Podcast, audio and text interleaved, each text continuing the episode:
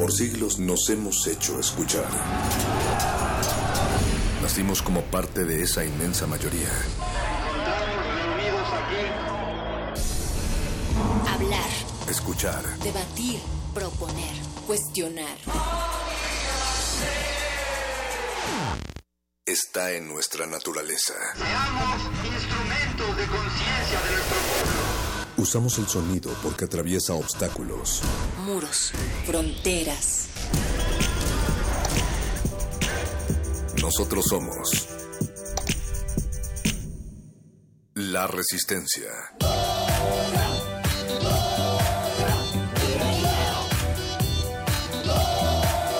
Resistencia modulada.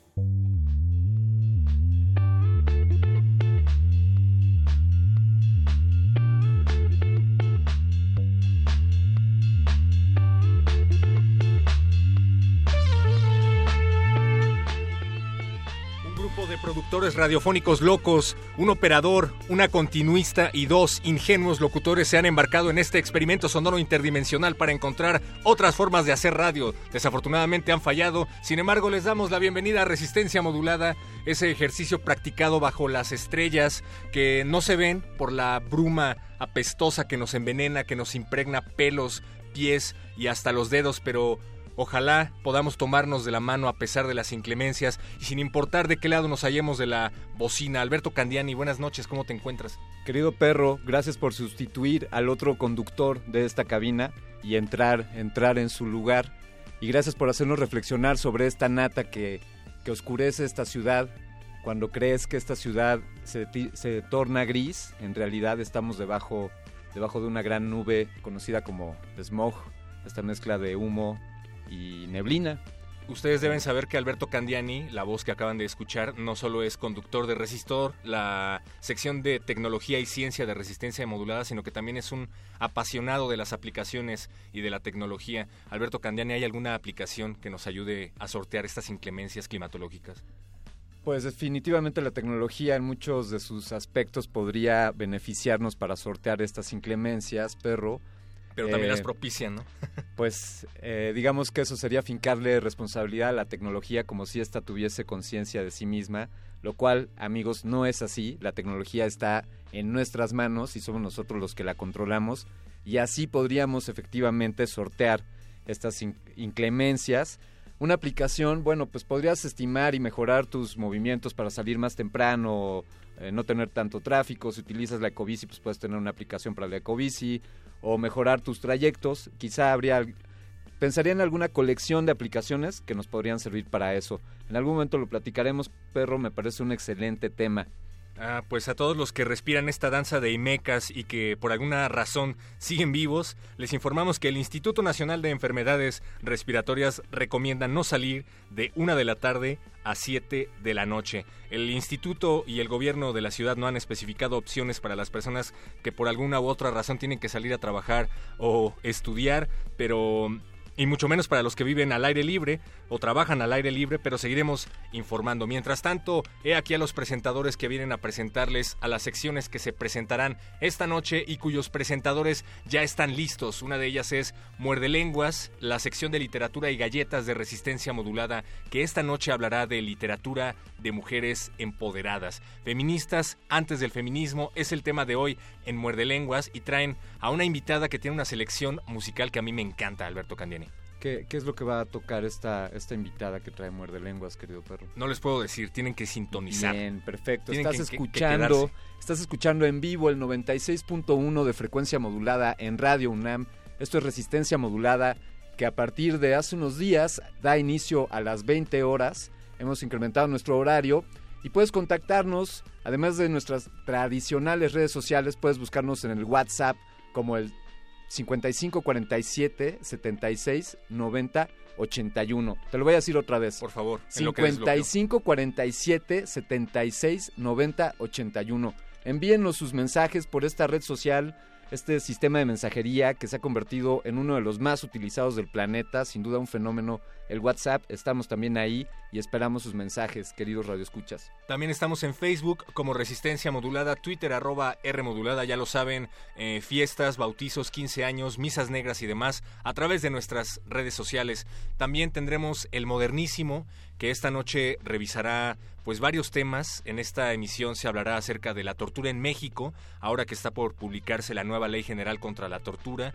También van a hablar acerca de la salida de varias organizaciones de la sociedad civil de la Alianza para el Gobierno Abierto. Resulta que varias organizaciones de la sociedad civil, varios activistas estaban siendo espiados por el gobierno. Sí y deciden cortar relaciones con el gobierno federal. Irónico esta propuesta del gobierno de establecer estas alianzas, este gobierno abierto, donde invitan a asociaciones y organizaciones eh, civiles y bueno, pues se ofrece un espacio de libre diálogo y este espacio se torna en un espacio de, de, pues de, censura y de, y de espionaje. Sí, como siempre típico que vas a hablar de espionaje y termina siendo espiado, ¿no? Por el gobierno. Qué raro aquí, en este gobierno.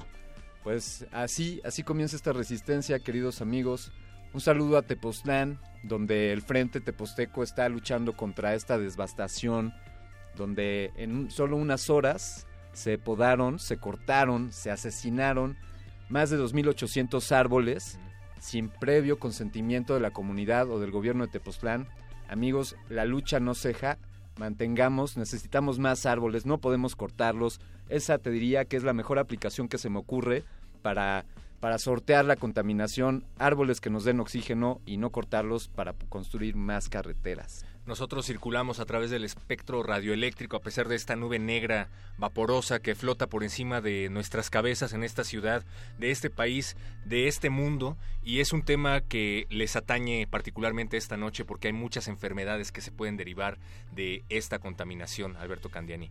Y justamente hoy en Resistor van a hablar acerca de una enfermedad. Así es, el cáncer como este conjunto en realidad de enfermedades es una forma de llamarle a un montón de enfermedades o son distintas manifestaciones de esta misma anomalía celular.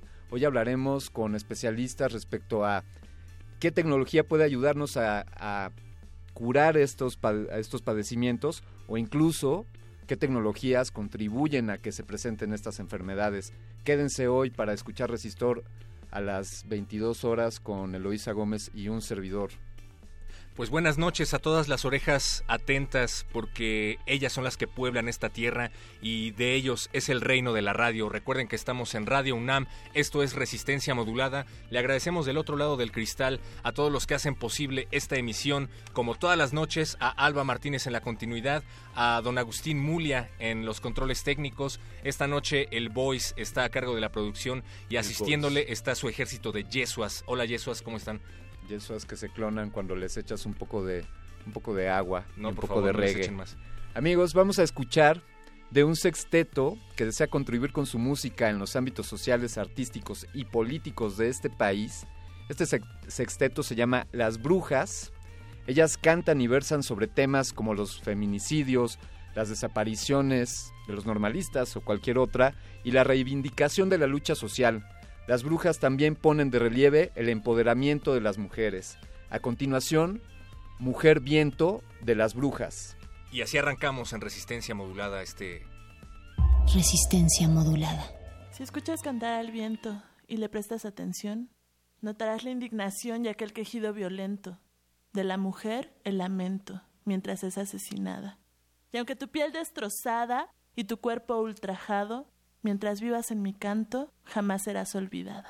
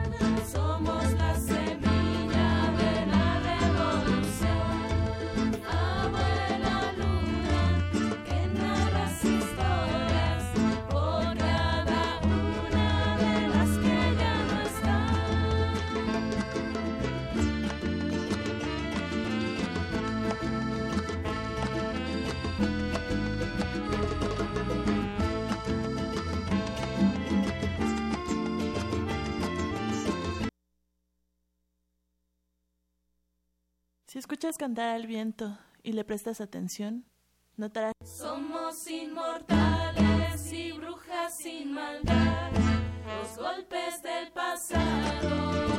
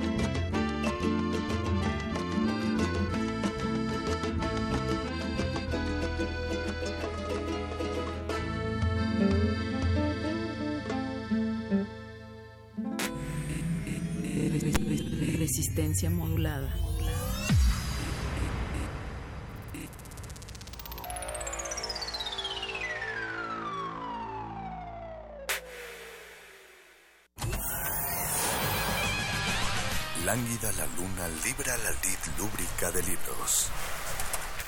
Maleable la mente, emula al mutante milenario. Muerde lenguas, letras, libros y galletas.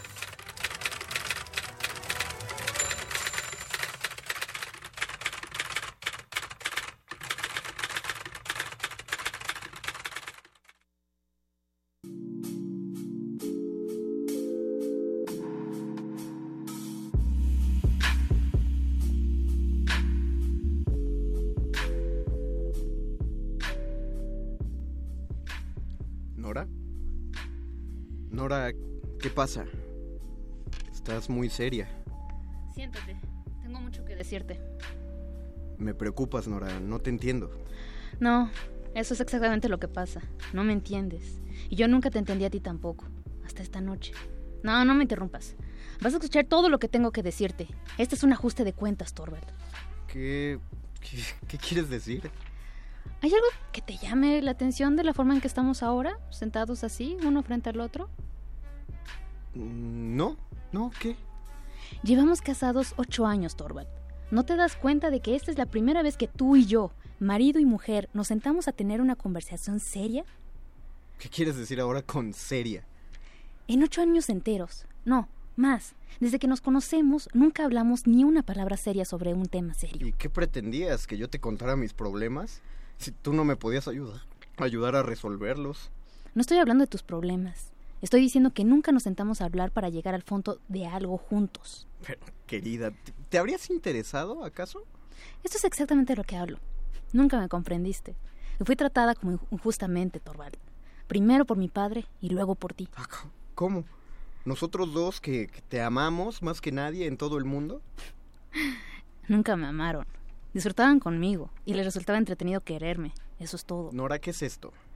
La pura verdad, Torvald. Cuando viví en casa de mi papá, él dictaba las ideas y yo solamente las seguía. Y si no estaba de acuerdo, me callaba la boca porque no le hubiera gustado.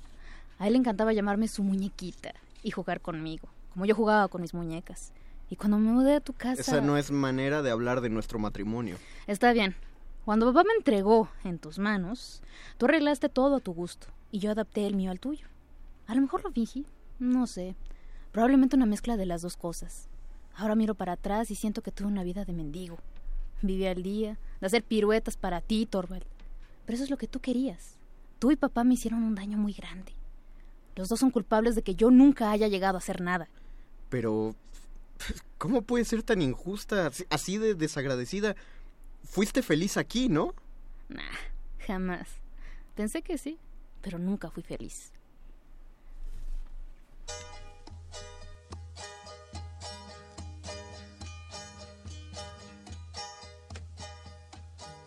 Gracias a la vida que me ha dado tanto, me dio dos luceros que cuando los abro, perfecto distingo lo negro del blanco y en el alto cielo su fondo estrellado. En las multitudes el hombre que yo amo.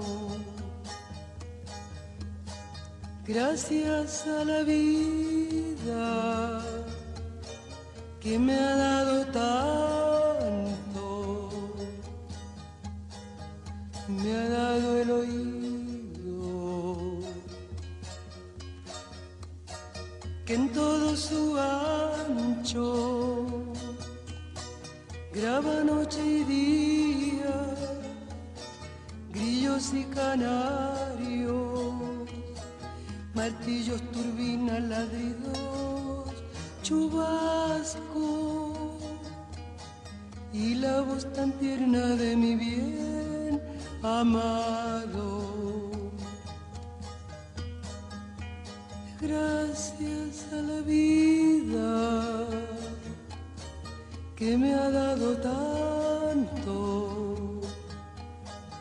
me ha dado el sonido y el abecedario, con él la palabra que pienso y declaro, Padre, amigo, hermano y luz alumbrando.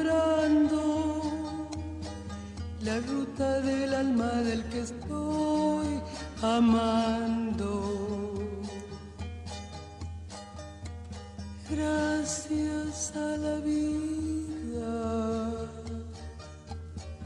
que me ha dado tanto, me ha dado la marcha de mis pies cansados, con ellos anduve ciudades y charcos, playas y desierto, montañas y llano, y la casa tuya, tu calle y tu patio. Gracias a la vida que me ha dado tanto, me dio el corazón que agita su marco. Cuando miro el fruto del cerebro humano, cuando miro el bueno tan lejos del malo, cuando miro el fondo de tus ojos claros. Gracias a la vida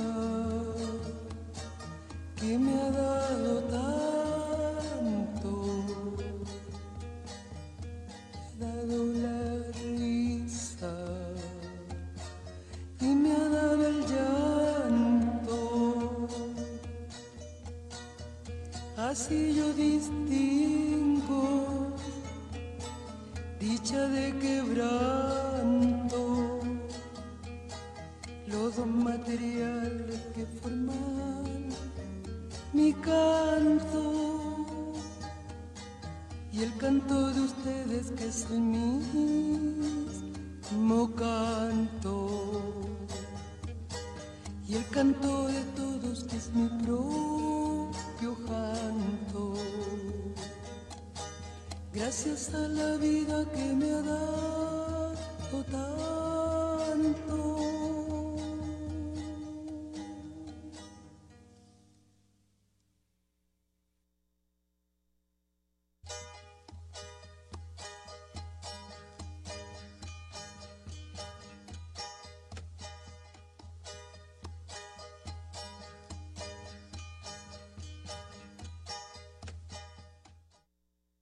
Muerde lenguas. Muerde lenguas. Muerde lenguas.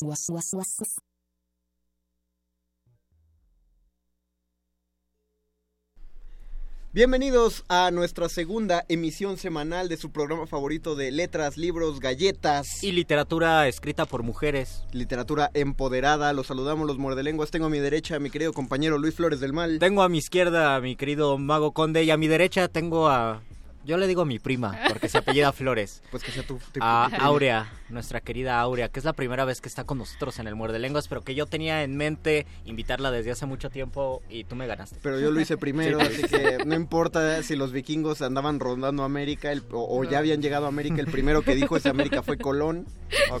Bienvenida, Aurea. Qué bueno que estás aquí en la cabina con nosotros. Muchísimas gracias por la invitación. No, Más bien, gracias por aceptarla y darte el tiempo. de- Y gracias de- por traer libros, porque es un programa de literatura, libros, lo- y eres la primera y única persona que ha traído libros. En lo que presentas eh, más del tema, Luis, y dar las redes sociales, voy a sacar mis libros para Recuerden que, estamos en una transmisión en vivo en nuestro Facebook, que es, Res- es Resistencia Modulada. Tenemos Twitter, arroba R Modulada, y tenemos un maravilloso número de WhatsApp. Yo que yo lo digo, 55 47 76 90 81. 4776 90 81 es el número de WhatsApp donde ustedes se pueden comunicar y decirnos cuál es su Pokémon favorito o en este No. caso cuál es su Pokémona favorita.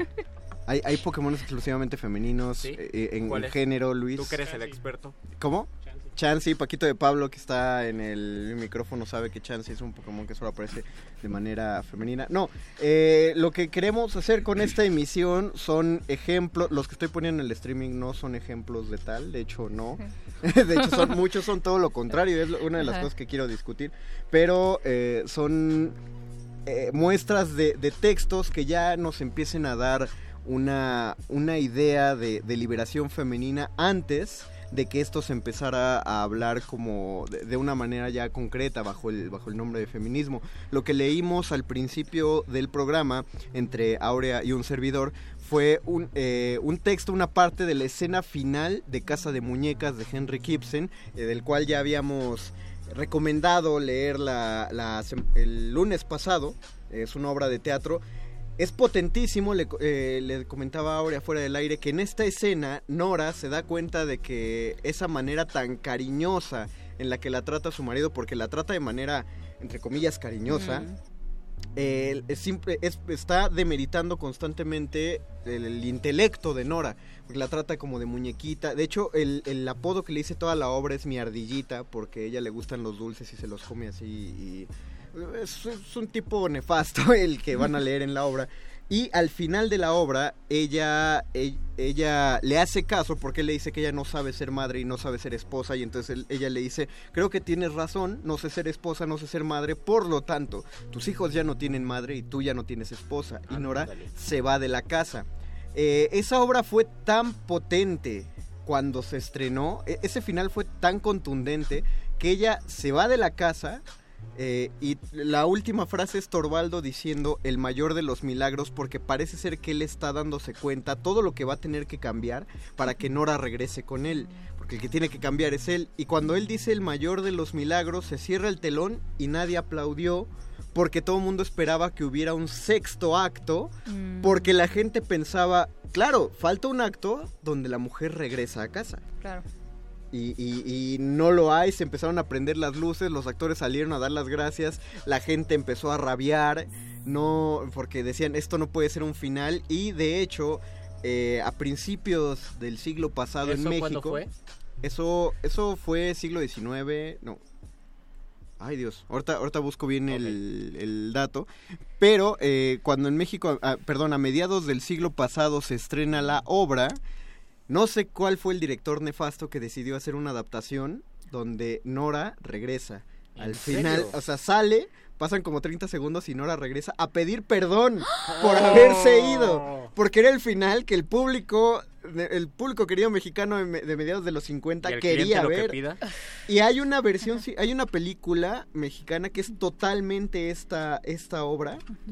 Eh, se- eh, es igual de un, de un tipo que al final eh, siempre está engañando a la esposa y la esposa decide dejarlo. Y de una manera de lo más arbitrario y espantoso, al final de la película la mujer regresa a pedirle perdón por haberse ido. Qué Está- asco. No sé. ¿De dónde sacamos esto? Eh, sí, siglo XIX porque la obra se estrenó el 21 de diciembre de 1879. Así eran los decimonónicos.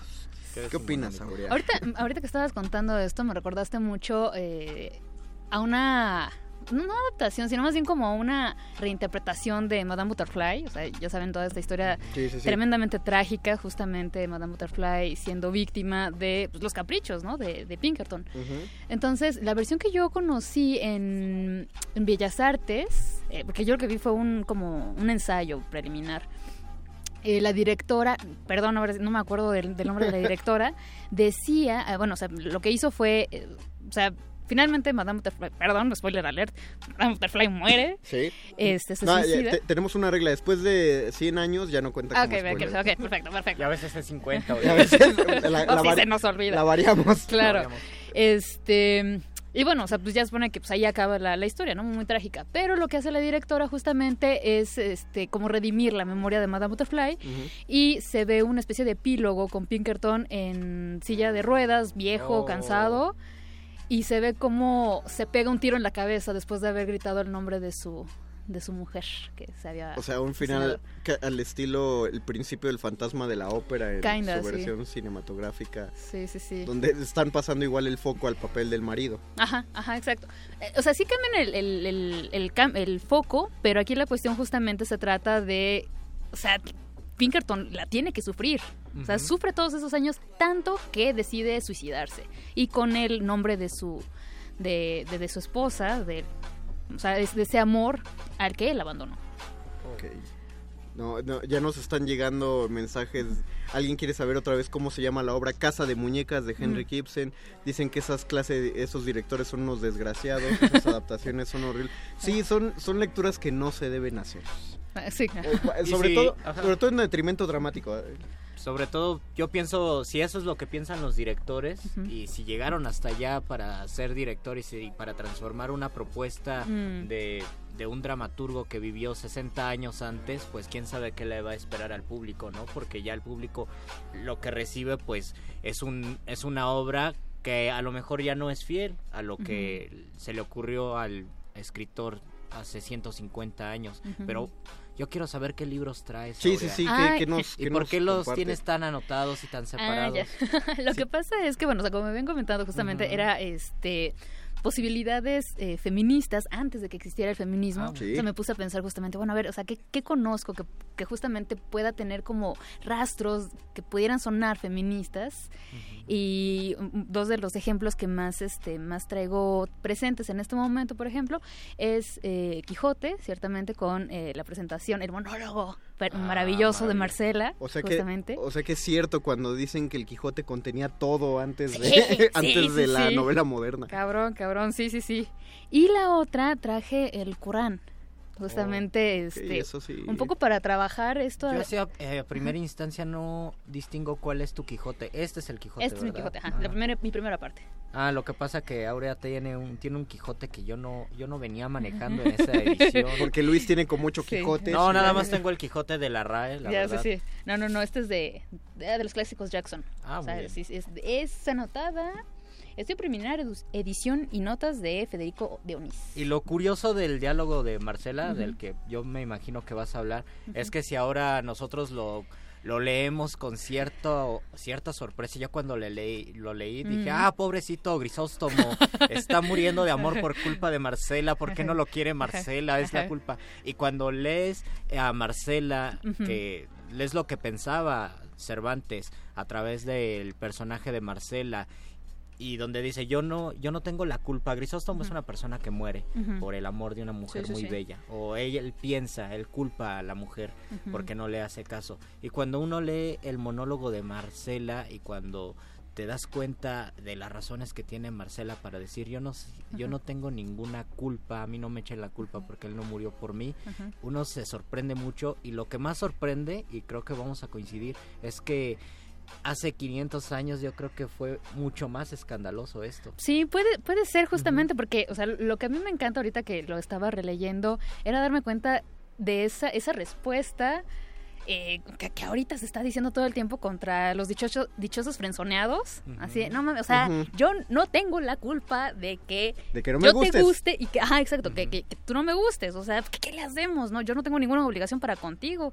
Y justamente es eh, parte de la, de la gran elocuencia que demuestra Marcela, porque efectivamente o se están haciendo el, este, los ritos funerarios de Crisóstomo y todo el asunto, y pues todo el mundo diciendo, no, pérfida mujer y basilisco y la chingada, y etcétera.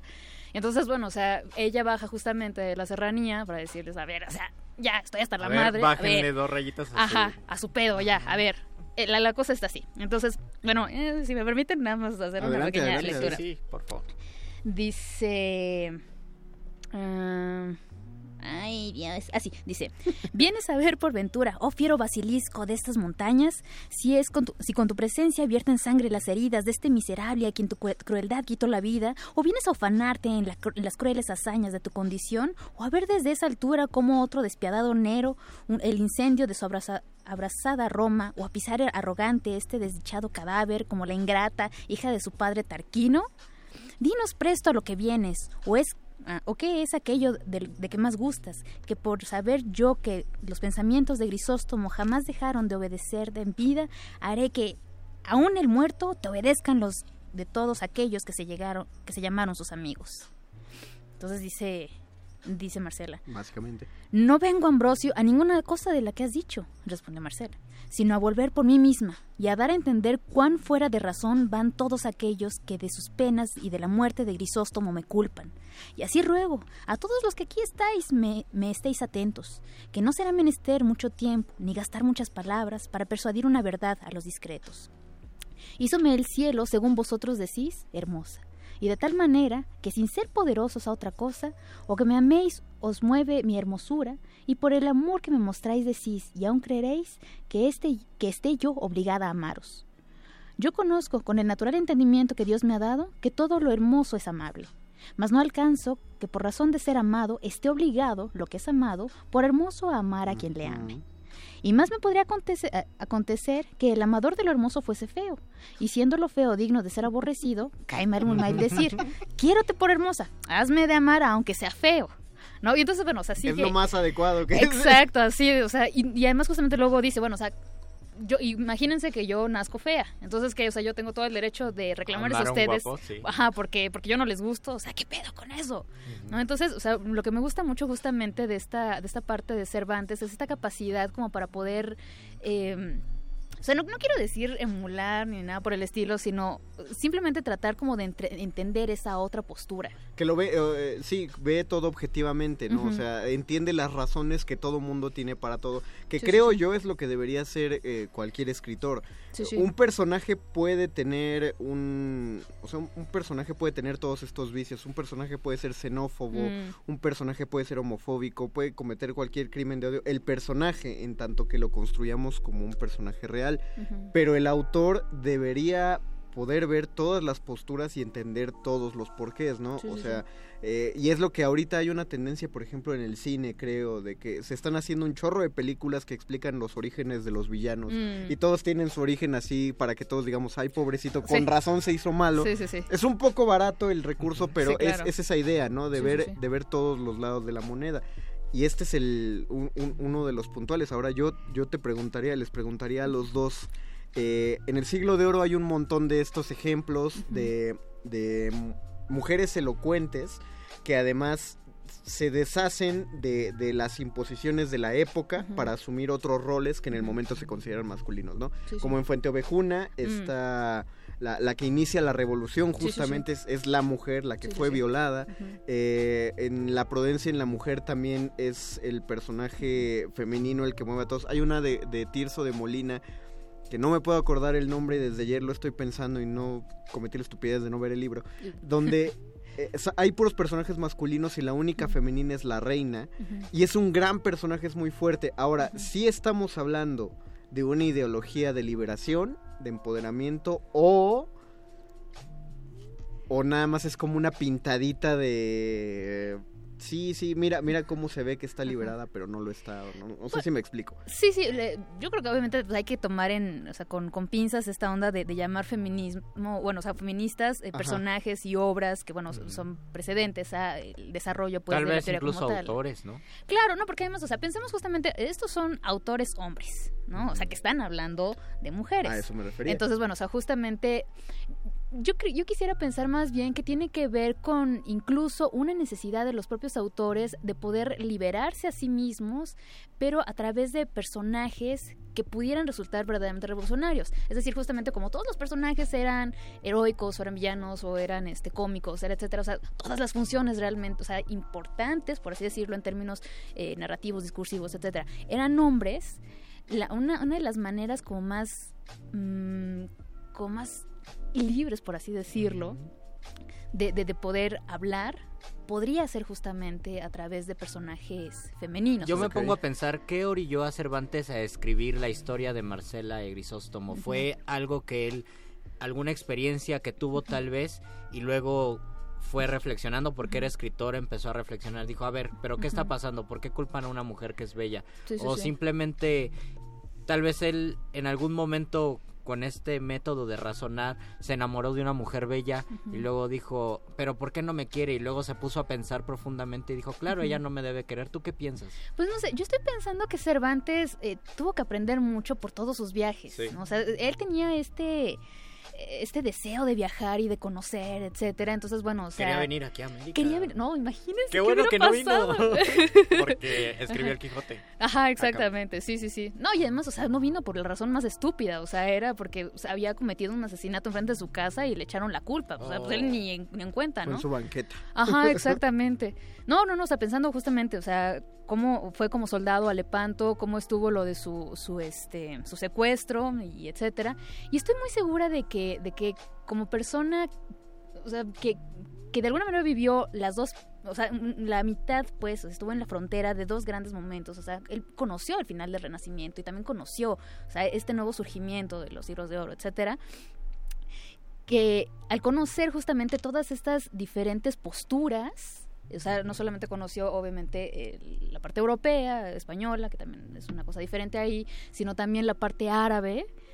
Eh, o sea, yo, yo no creo, sinceramente yo no creo que fuera gratuito que justamente eh, su historia la contara así de Hamed, eh, etcétera, ¿no? O sea, la, la presencia de lo árabe, o sea, justamente como eso otro, eh, juega un, un papel muy, muy importante en su obra. Por algo, por algo la mitad de la serie de tesis de hispánicas está lleno de, de estudios sobre el Quijote. Vamos a hacer una, para procesar todo lo que hemos eh, escuchado hasta ahorita, vamos a hacer una pausa. Y luego vamos a regresar a que nos hables del... del, Corán. del, del Del Corán. Corán, ay, sí. Eh, pero, ¿qué nos puedes decir de la canción que va a sonar, Aurea, de la segunda, que es la de Red Football? Ah, Red Football de Sinead O'Connor es una canción bellísima. eh, la primera vez que lo escuché me dio miedo y al mismo tiempo me hizo llorar, porque justamente es una canción, eh, es una interpelación justamente a un, a un agresor, que también puede pensarse mucho en términos de una pareja. Pues recuerden que uh, la Claro. gran mayoría de los feminicidios son causados por las parejas sentimentales de las, de las mujeres. O exparejas. O exparejas, exactamente. Y entonces lo que sucede es que eh, en esta canción es, es esta, esta interpelación que dice mi cuerpo no es una no es una pelota para patear, o sea, ni mi cabeza, ni mis brazos, mi vientre, mi, mi útero no es una, una, una pelota para que patees. Y al final dice este, este animal encerrado en el zoológico un día de estos va a saltar y te va a comer. Ándale. Pues que suene, adelante, aviente la productor Voice. Regresamos a Muerde Lenguas, letras, libros, galletas. Y mujeres que escriben literatura. Eh, Muere lenguas. Muerde lenguas. Muerde lenguas. Muere, lenguas. Muere lenguas.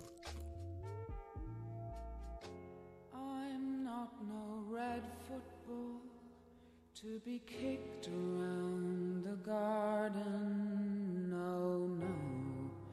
I'm a red Christmas tree ball, and I'm fragile.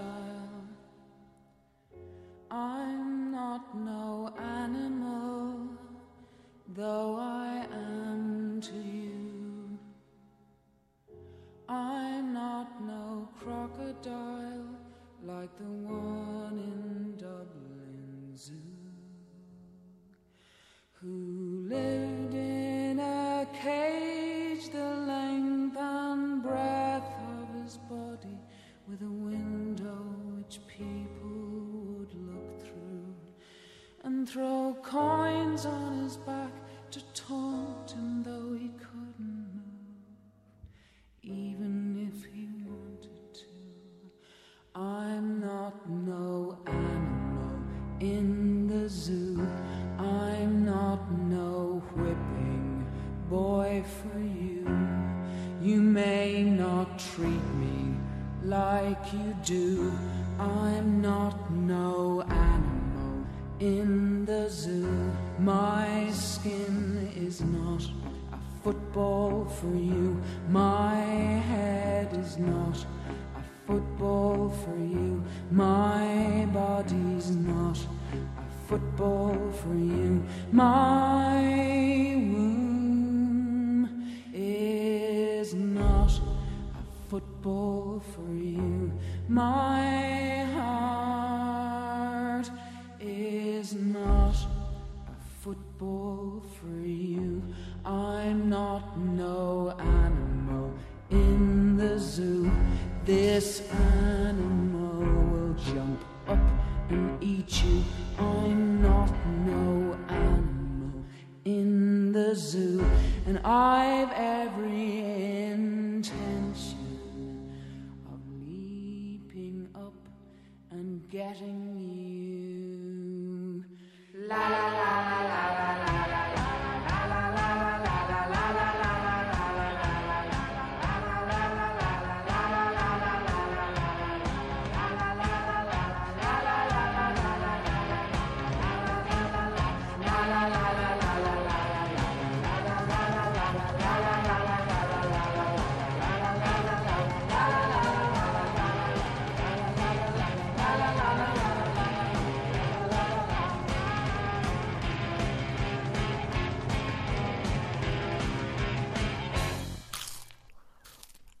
Muerde lenguas.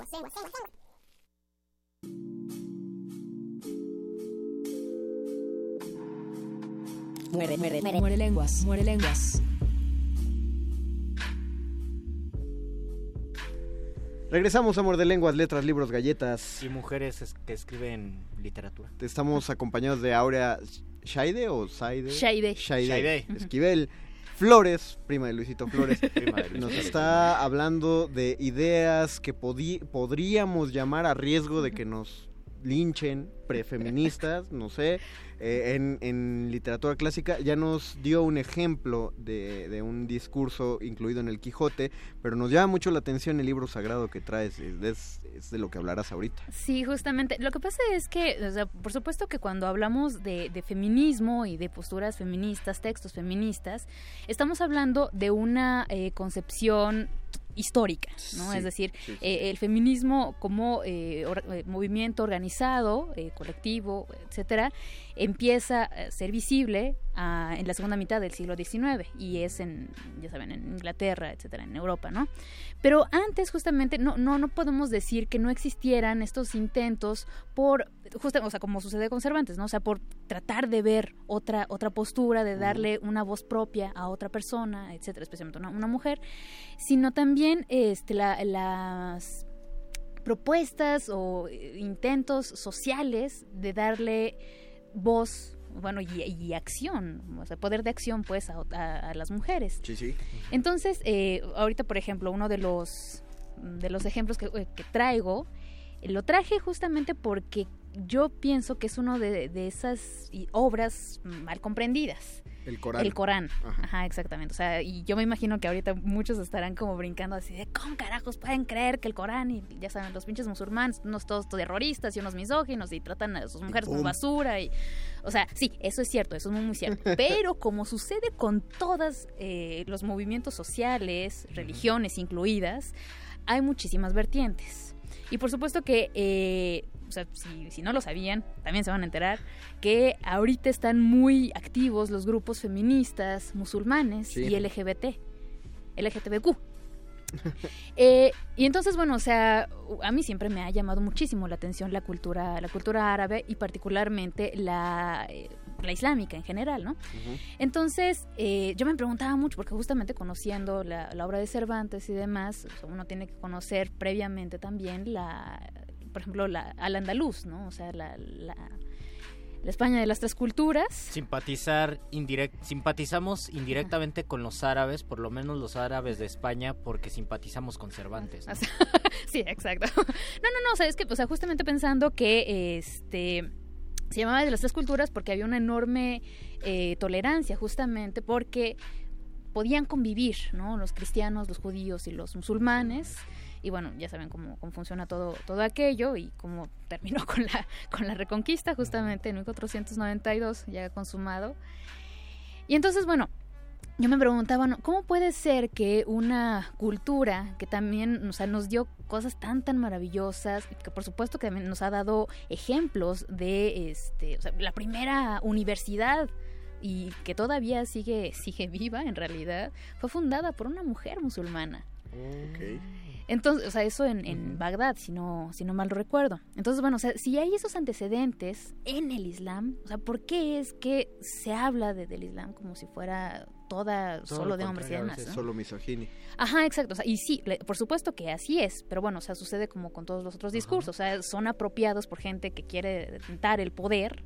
Y entonces, bueno, o sea, pues, la, la cosa es fácilmente este, torcible y tergiversable y etcétera, ¿no? Ajá, ok. Entonces, o sea, mm, leyendo justamente al respecto sobre estos feminismos musulmanes y demás, eh, me encuentro que el- en el Corán lo que sucede es que se habla, o sea, sí, sí se supone que el interlocutor es eminentemente masculino, pero las órdenes principales es tanto para hombres como para mujeres.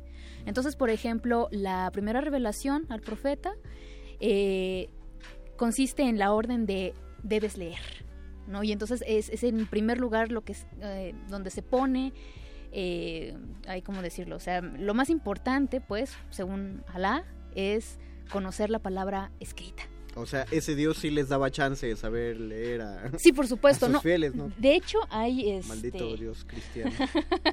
no, de hecho, a ver, espérenme, ahorita lo encuentro. Me relleva el diablo. Este. También, también cuenta el diablo para... a ver, le podemos decir así. Ey. Ay, bueno, ahorita no me acuerdo muy bien de, de qué sura es, pero hay, hay un sura donde dice: quien quiera que se le otorgue el don de la sabiduría, solamente le corresponde a la. eh, otorgarlo, ¿no? Y eso solamente les interesa a los hombres de sapiencia. Es-. Y en ese cualquiera, justamente, lo que, lo que resalta es, puede ser hombre, puede ser mujer. ¿No? Y entonces, en ese sentido, un hombre sabio es el que sabe reconocer la sabiduría en todos los demás, incluyendo a mujeres. Y entonces, por ejemplo, también Alá habla, bueno, o sea, a través del- Corán, eh, las mujeres tienen derecho a propiedades, a propiedades propias, es decir, o sea, ella puede trabajar, siempre que son, bueno, obviamente pensando en que son trabajos dignos, eh, pongo entre comillas. Porque, bueno, podemos sí. entender un montón de cosas por indignos, ¿no? Exactamente, En sí, este sí, sí. momento, Y este y todas sus herencias le corresponden directamente a ella. El esposo no tiene ningún derecho a reclamarle esa, esa dote. También si el, el cuate le quiere dar, o sea, da la dote para el matrimonio, como se estila justamente en todas estas eh, religiones, este, y él se quiere divorciar, no puede quitarle nada. O sea, porque es ese dinero, esas propiedades ya le pertenecen a ella, ¿no? Y entonces se supone que también ella puede divorciarse. eh, y esta es una de las cosas que también se, se prestan a interpretación, siempre que el esposo eh, se comporte de manera aberrante, ¿no? Y necesitan, un juicio y todo el asunto, ¿no? Entonces, bueno, eh, una de las cosas interesantes justamente Aquí en el Sura, por ejemplo, eh, 28.7 dice, y nosotros nos revelamos a la madre de Moisés diciendo, dale de mamar, luego cuando temas por él, arrójalo al río y no temas, no te aflijas, ciertamente nosotros te lo devolveremos y haremos de él uno de los mensajeros. En el Sura 20.38 dice, cuando revelemos a tu madre eh, lo que fue revelado. Y más adelante, en, eh, perdón, más atrás, en el 341, dice, y cuando los ángeles dijeron, oh María, sin duda Alá te ha escogido y te ha purificado y te ha elegido sobre las mujeres del mundo. O sea, aquí la idea es eh, hab- hablar de, de- de las mujeres, especialmente también María, en un nivel muy, muy parecido justamente, incluso con Jesús, como profeta, como, como aquella que carga una, una palabra divina. Claro que fue el, un problema de la iglesia cuando pareció que la Virgen de Guadalupe le dio un golpe de estado a Jesús aquí en México. ¿no? Ajá, que había más guadalupanos que, que Ajá. jesucianos. Sí, sí, sí, No sí, sé sí. cómo se dice esa religión. No. Este, perdón, y bueno, y un otro sura, por ejemplo, dice, y quien quiera que obre bien, sea varón o hembra, y que sea creyente, sin duda le haremos vivir una buena vida, y sin duda le daremos su recompensa por lo mejor de lo que hicieron. Entonces, o sea, en, en muchísimos de estas este, interpelaciones directas, siempre es eh, varón o hembra, ¿no? Y entonces, bueno, o sea, eh, eh, particularmente este, este Corán que tengo aquí, y, eh, por ejemplo, la- el grupo Ahmadí, que es una de, uno de las facciones de- del Islam que justamente propugna no solamente la paz, sino también el reconocimiento, por supuesto, eh, social, eh, político, económico, tanto de las mujeres como de las comunidades LGBTIQ, eh, es parte de lo que están propugnando. Ok, eso, eso sí es un A dato mí, que... a mí me dejas impresionado con estas referencias porque creo que nunca habíamos hablado del Corán y tal vez si no vuelves no volveremos a hablar del Corán a No, menos porque que el es mago que yo conde no- se vuelva Es que yo no lo he leído. Sí. Eh, pues me quedé a la mitad de la Biblia y nada más por falta de tiempo, pero no, no. como, eh, como nuestro Lord Peña. Sí. Aurea estudió, capítulos. Aurea estudió letras hispánicas y te dedicas, o por lo menos te interesas mucho por la lingüística y por las cuestiones del idioma. Entonces yo tengo una pregunta obligatoria antes de terminar el muerde lenguas. Quiero, quiero saber tu opinión sobre el lenguaje incluyente y sobre, como lingüista tal vez, como pensar en parte de un sistema, dejando tal vez un lado que, el- que todo sistema lingüístico eh, no se puede entender fuera de una sociedad y de un contexto No, no y te pongas nervioso, te entendí- No me ya te pongo- no me entendimos. pongo nervioso. Este, ¿Cuál es tu opinión sobre hablar masculino y femenino? O sea, siempre, desdoblamiento de género. O sea, y solamente, o sea, decir eh, eh, ellos y ellas Ajá. y o sea, o también estás eh, refiriéndote a la sustitución por la X A o veces por la sí, E también. sí. ok. Ah, híjole, eso es un tema muy complicado justamente porque por un lado, eh, o sea, la lengua es de determinada manera, pero por supuesto que la lengua cambia. Y la lengua cambia por las razones, o sea, desde las razones más profundas hasta las razones más idiotas. O sea, nosotros, por ejemplo, decimos este cabeza y no testa, por ejemplo, como todas las demás este, lenguas romances, básicamente por un chiste, ¿no? O sea, por Ah, decir sí. maceta, ¿no? Y pues ahí es lo que decimos y ya no lo recordamos, etcétera, ¿no? Lo que era un chiste se volvió parte de nuestra anatomía. Ajá, exactamente, sí, sí, sí. Entonces, bueno, o sea, eh, cuando se trata de una de una cuestión social, o sea, tratar de... es- yo creo que este es uno de los momentos en los que más se reflexiona justamente acerca no solamente de la historia de la lengua, sino eh, las implicaciones sociales de utilizar la lengua, ¿no?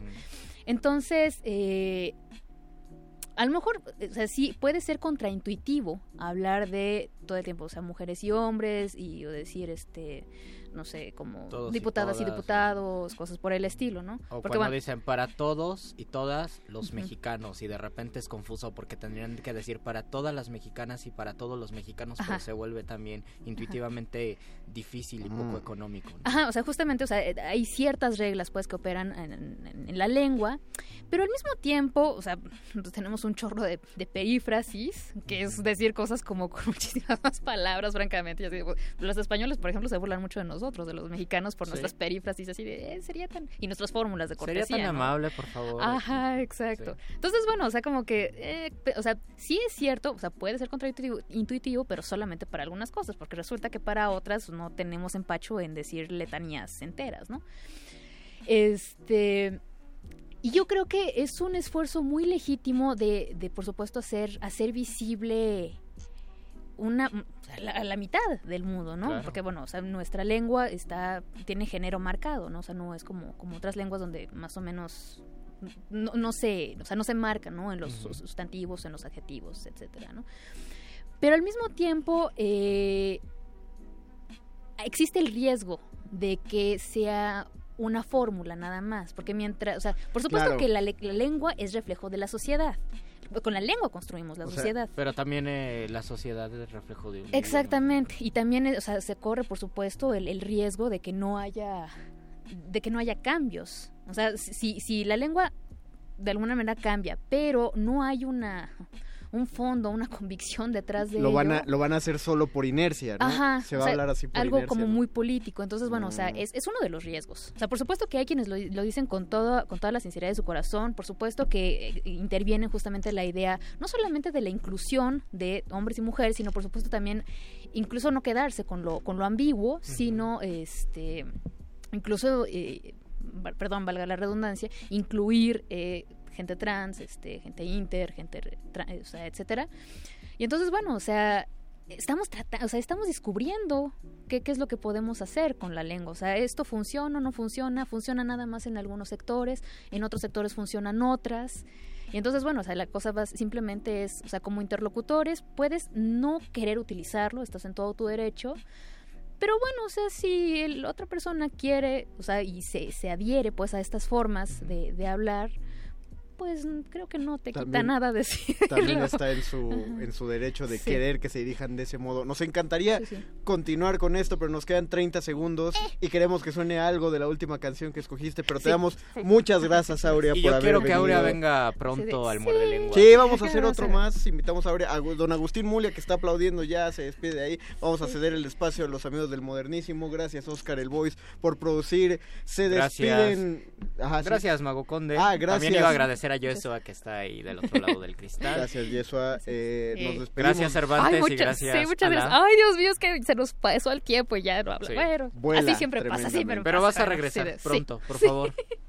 Gracias, Aurea. Muchas gracias. Se despide de estos micrófonos el Mago Conde. Luis Flores del Mal. Y ahora Esquivel.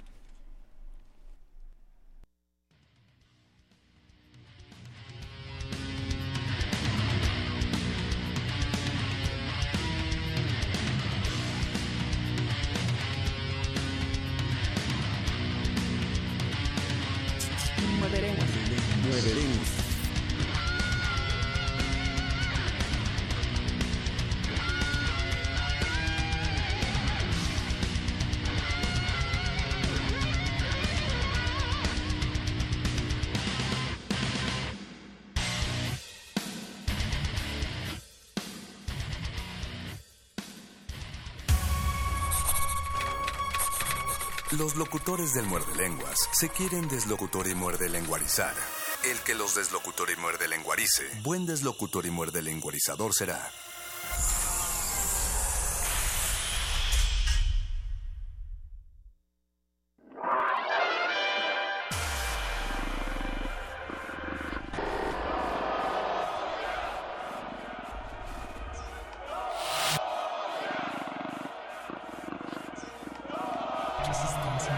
Resistencia.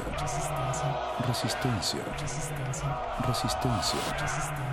Resistencia modulada. Resistencia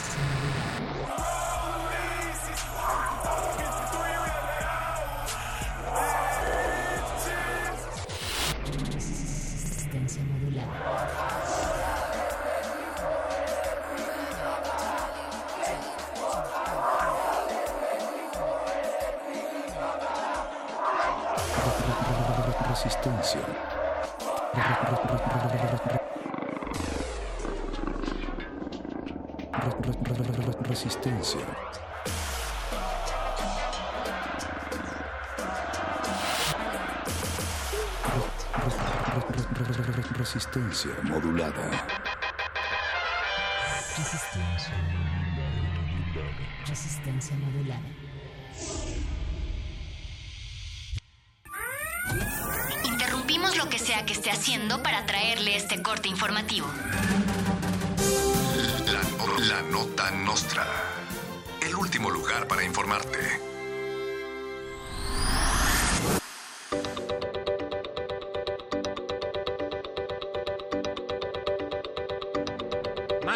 Ahora anuncia silbato anticontingencia ante la crisis ambiental generada en parte por las impopulares medidas del gobierno de la ciudad como la brutal tala de árboles. Miguel Ángel Mancera entregó más de 100.000 silbatos que deberán ser soplados cuando un ciudadano se esté ahogando con emisiones de hidrocarburos. Otra de las medidas propuestas por el gobierno de Mancera es votar por los mejores eslogans para su campaña del 2018. Entre los finalistas están Respira hondo con Mancera y Respirando democracia con Mancera. Paulina Rubio mandó sus condolencias a Adriana Lima y a las víctimas de la tragedia por su concierto en Manchester. La mexicana luego rectificó y dijo que fue que a los españoles como ella suelen tener problemas a la hora de hablar dos idiomas, por lo que rectificó y mandó sus condolencias a Talía. Por su parte, la analista política Andrea Legarreta aseguró que lo que pasa en Manchester no nos afecta porque aquí le vamos a la América. Donald Trump anda de gira en Medio Oriente para regatear petróleo a cambio de misiles y de paso visitó el Muro de los Lamentos en Israel. El mandatario estadounidense admiró la arquitectura de la obra y prometió construir una similar en la frontera con México. También agradeció a Jehová por haber construido un muro que mantiene a los mexicanos fuera de Tierra Santa y le compró la patente. Shalom, hermano. El PAN y el PRD anuncian nuevo romance. Aún no se sabe quién de los dos es el alfa de la relación, pero se les ha visto tomados de la mano e intercambiando fluidos y cadenas proteínicas en lugares públicos. Algunas fuentes afirman que se trata de un romance arreglado para los medios de información, a lo que la pareja respondió que son rumores y que incluso ya están esperando el primero de varios hijos. Los tórtolos aseguran que tendrán los hijos que les mande Dios porque el PAN se opone al uso del condón. Para recobrar el brillo o evitar algún percance, se han juntado en un romance el azul y el amarillo. Pero ni me maravillo de esta locura amorosa. El PRD se destroza, el PAN está devastado y con esto se ha probado que ambos son la misma cosa.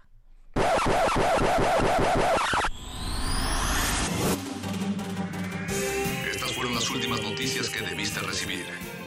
Puedes continuar con tus actividades cotidianas. La nota, nota nostra. La nota nostra.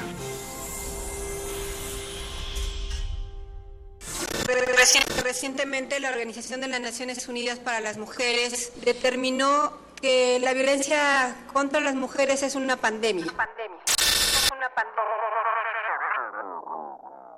¿Por qué los esfuerzos institucionales no están funcionando para poner un alto a la violencia? Y también identificar que es importante involucrar no solamente a las mujeres, sino también a los hombres en el combate a la violencia de género. Aquí queremos un mundo en el que quepan todas las familias, voces, Opiniones. mundos. Nos protegemos en muros de cristal para evitar la vigilancia. Si no podemos bailar, entonces no es nuestra resistencia. El modernísimo. Todo es arte. Todo es política.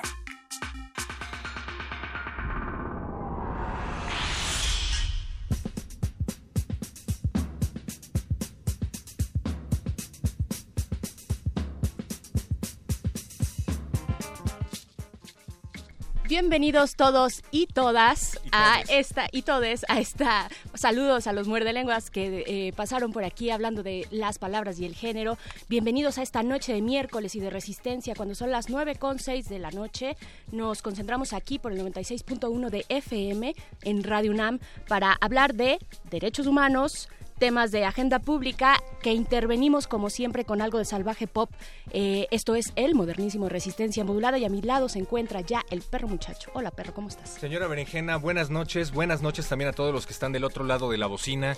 Recuerden que pueden ponerse en contacto con nosotros a través de nuestras redes. Estamos en Facebook como Resistencia Modulada, Twitter arroba R Modulada y más directamente en WhatsApp, porque lo tenemos aquí en la mesa, el 55 47 76 90 81 y vale la pena que nos manden sus opiniones porque hay una diversidad de temas que vamos a abordar esta noche. Claro que sí, perro. Y si quieren todavía ser más directos, estamos en arroba el modernísimo en Twitter. Así es que ahí está para que nos manden sus comentarios porque vamos a hablar de muchos temas, eh, temas de derechos humanos. Pero antes quiero presentar también al equipo que se encuentra del otro lado del cristal. El señor Agustín Mulia está en los controles, en la consola operando. También está el voice, Oscar Sánchez en la producción ejecutiva. Está también Yeso en la asistencia y en los teléfonos. Y dos cristales más allá está Alba Martínez que levanta su manita como siempre y nos saluda a ustedes, a nosotros. Muchas gracias por esta noche del modernísimo.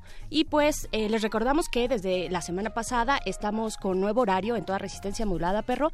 Y bueno, el modernísimo, al modernísimo le corresponde cambiar el horario a partir de las 9 y hasta las 10 de la noche, como es ahora. Así es que muchas gracias que nos acompañan también en este nuevo nuevo horario que estamos eh, festejando y disfrutando mucho porque se siente bien distinto el ambiente, perro muchacho, aunque sea una hora. Es porque pusieron el aire acondicionado.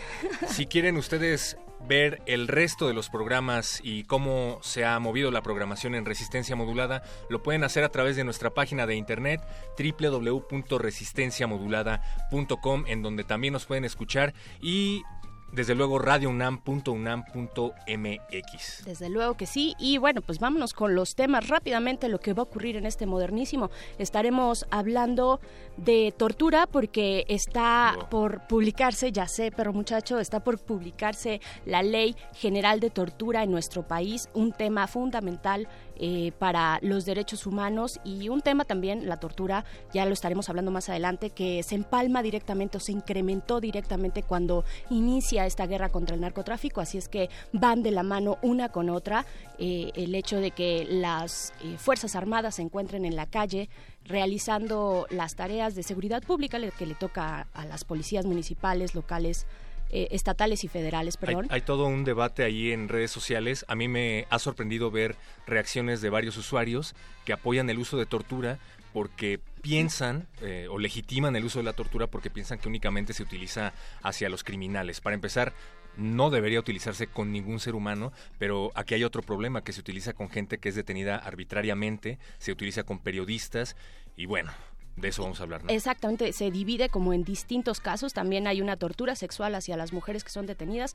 Eh, y ahorita que lo mencionas, perro, pues también hay otro personaje de cabello, de cabello amarillo y piel naranja que también defiende la tortura del otro lado de la barrera del río Bravo. Así es que, bueno, iremos hablando de eso, pero también de un tema interesante. La sociedad civil decide, decir, se- decide salirse de una alianza que tenía eh, con el gobierno, con el gobierno federal, la Alianza para el Gobierno Abierto se llama. De eso estaremos, estaremos hablando porque sí llama la atención la forma en la que se salen y los motivos por los cuales la sociedad civil decide, o sea, grupos, organizaciones de la sociedad civil, deciden salirse de este proyecto que ya lleva unos cinco años de trabajo y de mucho esfuerzo. Eh, recordemos que es importante tener presencia como sociedad organizada en las tomas de decisión que se encuentran en los distintos ámbitos de gobierno y niveles de gobierno, así es que eh, nos vamos eh, a estar eh, vamos a estar platicando de eso también por acá y al final también pues ya es temporada electoral, así es que nos vamos a ir con Pero un como desde proyecto. hace un año, ¿no? Bueno, sí, sí, o sea, que parece que, que- que nunca deja de serlo y que gobiernan eh, mientras eh, esperan la siguiente elección, ¿no? Eso parece que son sus motivaciones eh, de nuestros representantes políticos. Pero bueno, vamos a estar hablando de un eh, proyecto de la UNAM, de la Facultad de Ciencias Políticas y Sociales, nuestra super alma mater, además, perro muchacho. Sí, claro. Saludos. Saludos. a todos los que nos están escuchando. Saludos, Pedro. Mundo, por supuesto. No, a Pedro Mundo no. Ah, no, sí, yo sí, yo sí le mando saludos, la verdad. Estamos hablando de una iniciativa de la Facultad de Ciencias Políticas y Sociales, precisamente para informarnos acerca del voto en estas temporadas electorales. De aquí hasta el 2018 no van a parar. Así es que esto es lo que habrá en el eh, modernísimo de esta noche, pero también habrá salvaje pop. Nos vamos a ir con nuestra primera rola. Esto es de Río Mira, que se nos había quedado pendiente en una emisión eh, pasada, antepasada me parece. Vámonos con la canción de Adiós Morena y regresamos rapidito aquí al modernísimo. El modernísimo.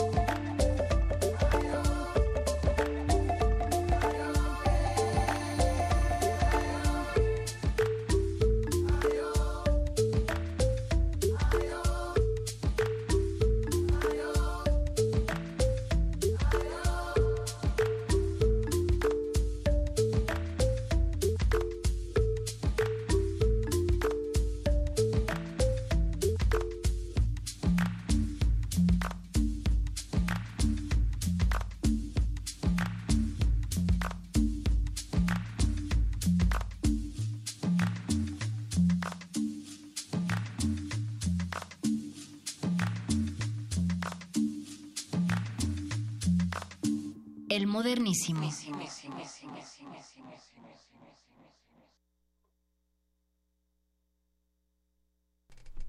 Y ya regresamos aquí al modernísimo para hablar precisamente de tortura, como lo decíamos en un inicio, perro Sí, muchacho.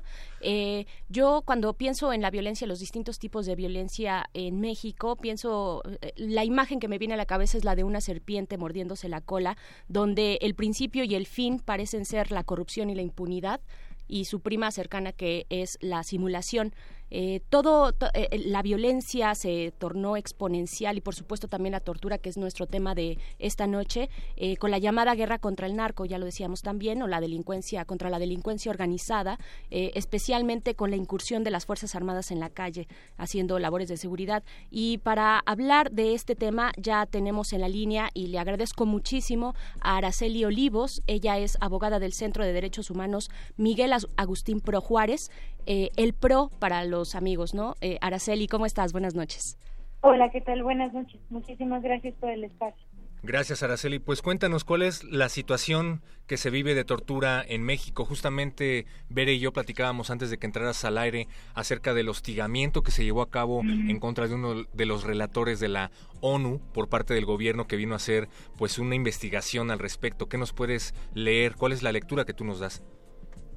Sí, pues precisamente eh, eh, el relator Juan Méndez, el entonces relator eh, sobre tortura de Naciones Unidas, ya había dicho desde el 2015 que en México la tortura es generalizada. Esto quiere decir que se comete en gran parte del territorio y sobre todo por gran parte de las corporaciones que realizan tareas de seguridad, entre las que, como ya bien mencionaban al inicio de, de esta sección, eh, se encuentra el ejército y la marina quienes realizan de manera equivocada labores de seguridad y se extralimitan hasta las policías eh, estatales, la policía federal, las policías municipales, absolutamente todas las corporaciones cometen actos de tortura en contra de las personas que detienen eh, y, y con distintos fines. En México uno de los principales fines es posteriormente a la tortura criminalizar a estas personas y presentarlas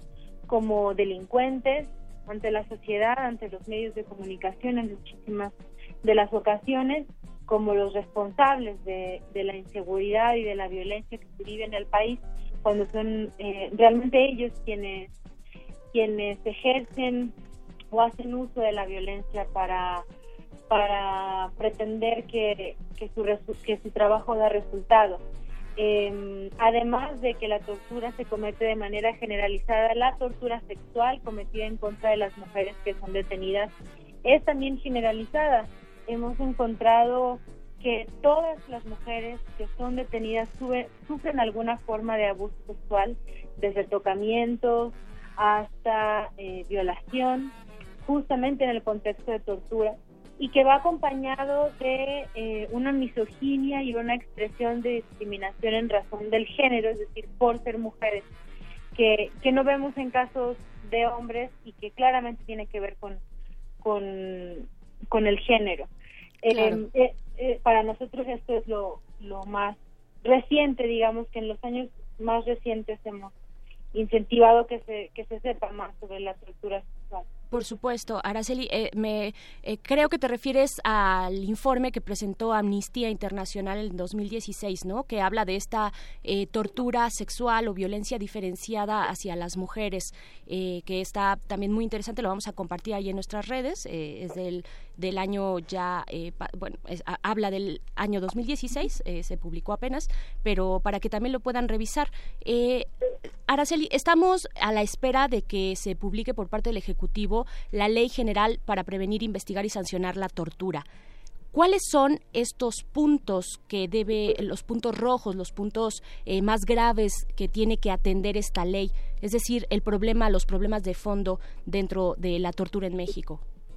Pues sin duda alguna eh, tiene que ver primero con una, una tipificación o digamos una redacción del delito de tortura que permita que este delito se castigue. Eh, consideramos que la redacción actual es adecuada para poder castigar este tipo de crímenes. Eh, conforme al estándar, digamos, más elevado de, de tipificación que, que se refiere a actos que mm, causen algún sufrimiento y que tengan una finalidad específica. Eh, por ejemplo, obtener información ya sea autoinculpatoria para inculpar a otras personas o cualquier tipo de información. Y el segundo punto eh, muy importante y que es, digamos, la piedra angular en la que se sostiene esta, esta ley se refiere a la exclusión de pruebas ilícitas. Quiere decir, eh, no validar pruebas obtenidas bajo tortura en el marco de un proceso penal.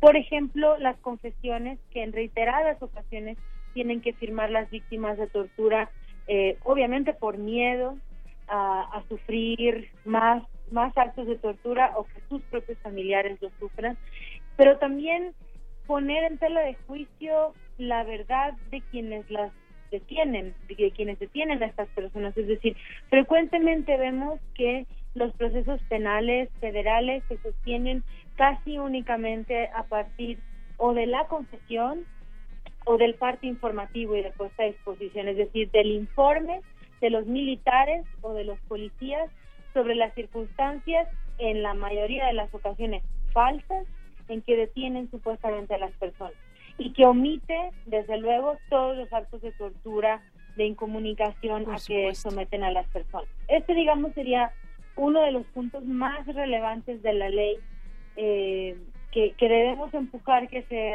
que se aplique. Por supuesto que ahí también está la cuestión, la aplicación y sobre todo también cuando estamos, supongo yo, hablando de eh, fuerzas, fuerzas militares, marina y ejército, ¿no? Eh, Araceli, quiero también preguntarte, bueno, el, el, Centro PRO eh, de Derechos Humanos eh, ha llevado y acompañado el caso de las mujeres en Atenco, que es un caso emblemático de tortura, de tortura sexual en ese sentido. Eh, cuéntanos cómo, cómo ha sido este proceso y cómo están al punto de hoy. Pues al día de hoy, afortunadamente, después de un litigio de ocho años ante el Sistema Interamericano de Derechos Humanos, en septiembre de 2016, eh, la Comisión Interamericana finalmente remite el caso a la Corte Interamericana, considerando que el Estado no había sido capaz de cumplir las recomendaciones de la propia Comisión Interamericana que emitió desde octubre de 2015 en un informe de fondo en el que determinó que el Estado mexicano es responsable de las violaciones a derechos humanos ocurridas en el operativo que se llevó a cabo en Texcoco y San Salvador Atenco los días 3 y 4 de mayo de 2006. La comisión consideró que el Estado era responsable de la detención arbitraria que sufrieron, que sufrieron las mujeres, de la criminalización, de la tortura sexual y sobre todo, y muy importante, consideró también la responsabilidad de quienes entonces tenían altos cargos en el gobierno del Estado eh, quien hoy es presidente de la República, en ese entonces era gobernador del Estado de México y declaró públicamente que las mujeres mentían y dijo que eh, sobre el tema de las mujeres supuestamente violadas, eh, ya ah, sabemos que en los manuales subversivos eh, se les aconseja decir que, son violadas y una serie de declaraciones que para la Comisión Interamericana fue muy clave para, para la denegación de justicia y la impunidad que prevalece en el caso al día de hoy. Al día de hoy, ningún funcionario federal ha sido llamado ante la justicia y ningún mando, ningún funcionario eh, con, con algún cargo político de mediano o alto nivel eh, a nivel estatal tampoco ha sido llamado a rendir cuentas. Y lo que dice la Comisión Interamericana es que incluso de estas declaraciones debería de investigarse qué tanto impactaron en la impunidad en la que en la que está el caso al día de hoy. Eh, ya en la Corte Interamericana, pues lo que esperamos es que este año eh, suceda la audiencia, digamos, más importante, la audiencia de fondo, que es una audiencia pública en la que eh, se enfrentarán pues las mujeres y, el Estado ante la Corte con testimonios, con diversas pruebas em, para demostrar que, que ellas siempre han dicho la verdad y que este es un Estado torturador y, que tortura sexualmente a las mujeres.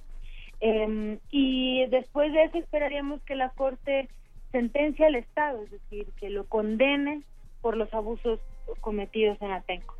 Definitivamente, eh, porque el problema de escalar en la cadena de mando es precisamente uno de los eh, espacios más turbios y complejos para alcanzar una justicia efectiva, eh, Araceli. Pues yo te agradezco mucho eh, esta conversación, Araceli. Esperemos que sea que haya otra próximamente. Eh, mientras tanto, pues muchas gracias también al, al trabajo, a la labor que hace eh, el PRO, el Centro de Derechos Humanos Miguel Agustín Pro Juárez. Eh, yo invito también a nuestra audiencia, Perro Muchacho, para que busque en las redes de, del PRO, Centro Pro DH .org.mx y arroba centropro también para que pues revisen toda la, eh, los distintos trabajos que están haciendo ustedes acompañando como sociedad civil en distintos ámbitos eh, por los derechos humanos. Muchas gracias, Araceli. Muchas gracias a ustedes por dar seguimiento a estos temas. Un abrazo. Un abrazo de vuelta, muchas gracias.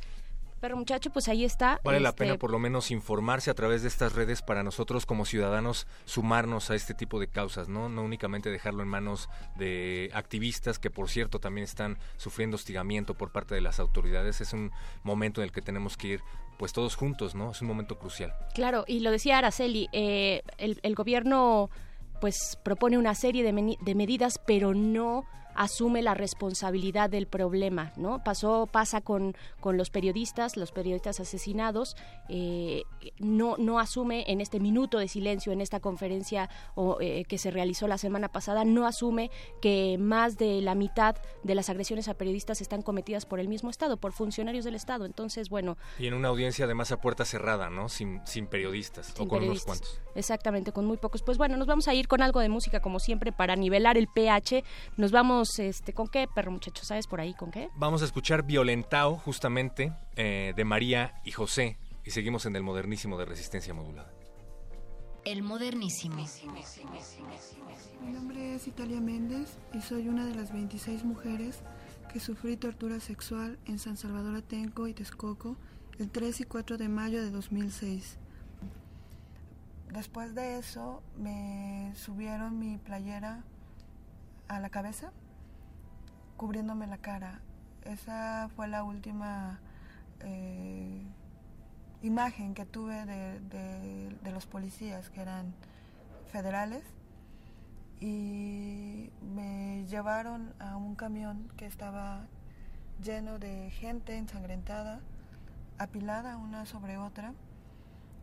Eh, me, me subieron prácticamente encima de la pila de personas y yo veía como eh, a través del tejido de, de- de mi playera, cómo los policías caminaban sobre la pila de personas. A mí me llevaron prácticamente arrastrando hasta el último asiento del autobús y me quitaron, me bajaron el pantalón hasta, hasta los tobillos, arrancaron mi ropa interior y comenzaron a golpear. Sí, la violencia, sí, la violencia, sí, la violencia,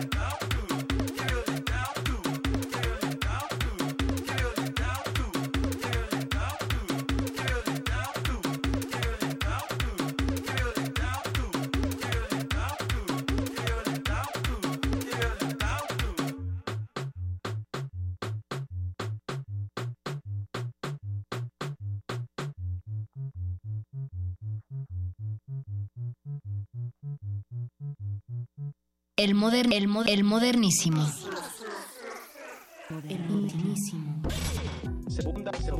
Según datos ofrecidos por las empresas de telefonía móvil, en el año 2013, dichas empresas recibieron solicitudes para acceder al registro de datos de cerca de 120 mil números telefónicos de parte de Procuradurías de Justicia. En un país en donde la diferencia entre el Estado y la delincuencia es frecuentemente inexistente, 120 mil números telefónicos. El otorgamiento de este tipo de facultades sin el establecimiento de controles democráticos no solo afecta la privacidad, sino que compromete la vida y la seguridad de la población, incluyendo la de defensores de derechos humanos y de periodistas. Otros datos de usuario. El modernísimo.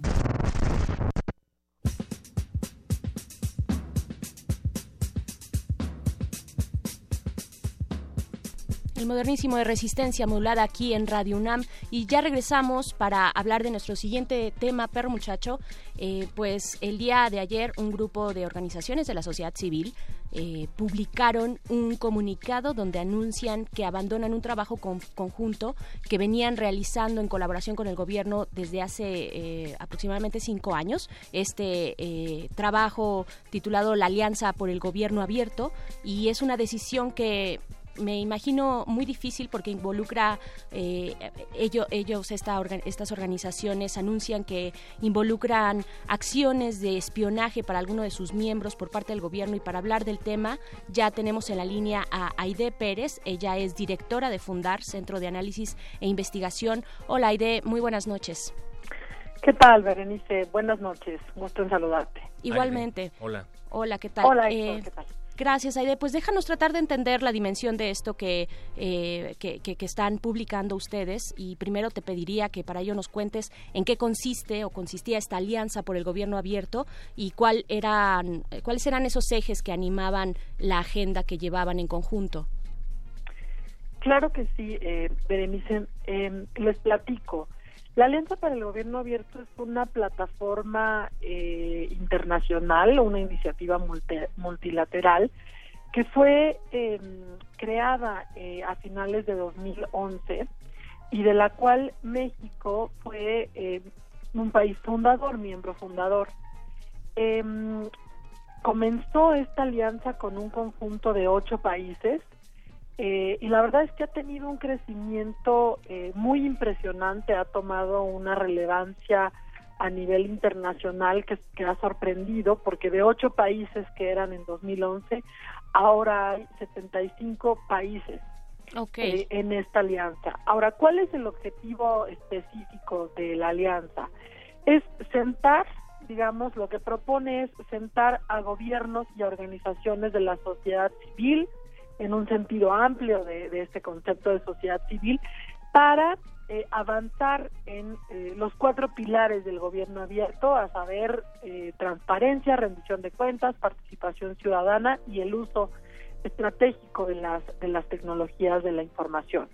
Esto un poco como para que se entienda, México fue eh, presidente de esta iniciativa el año pasado y auspiciamos en el aquí en el país, en la Ciudad de México, una cumbre mundial que, que recibió a más de 2.000 eh, personas, activistas, funcionarios de, de, pues, de casi todos los, los, los continentes del planeta.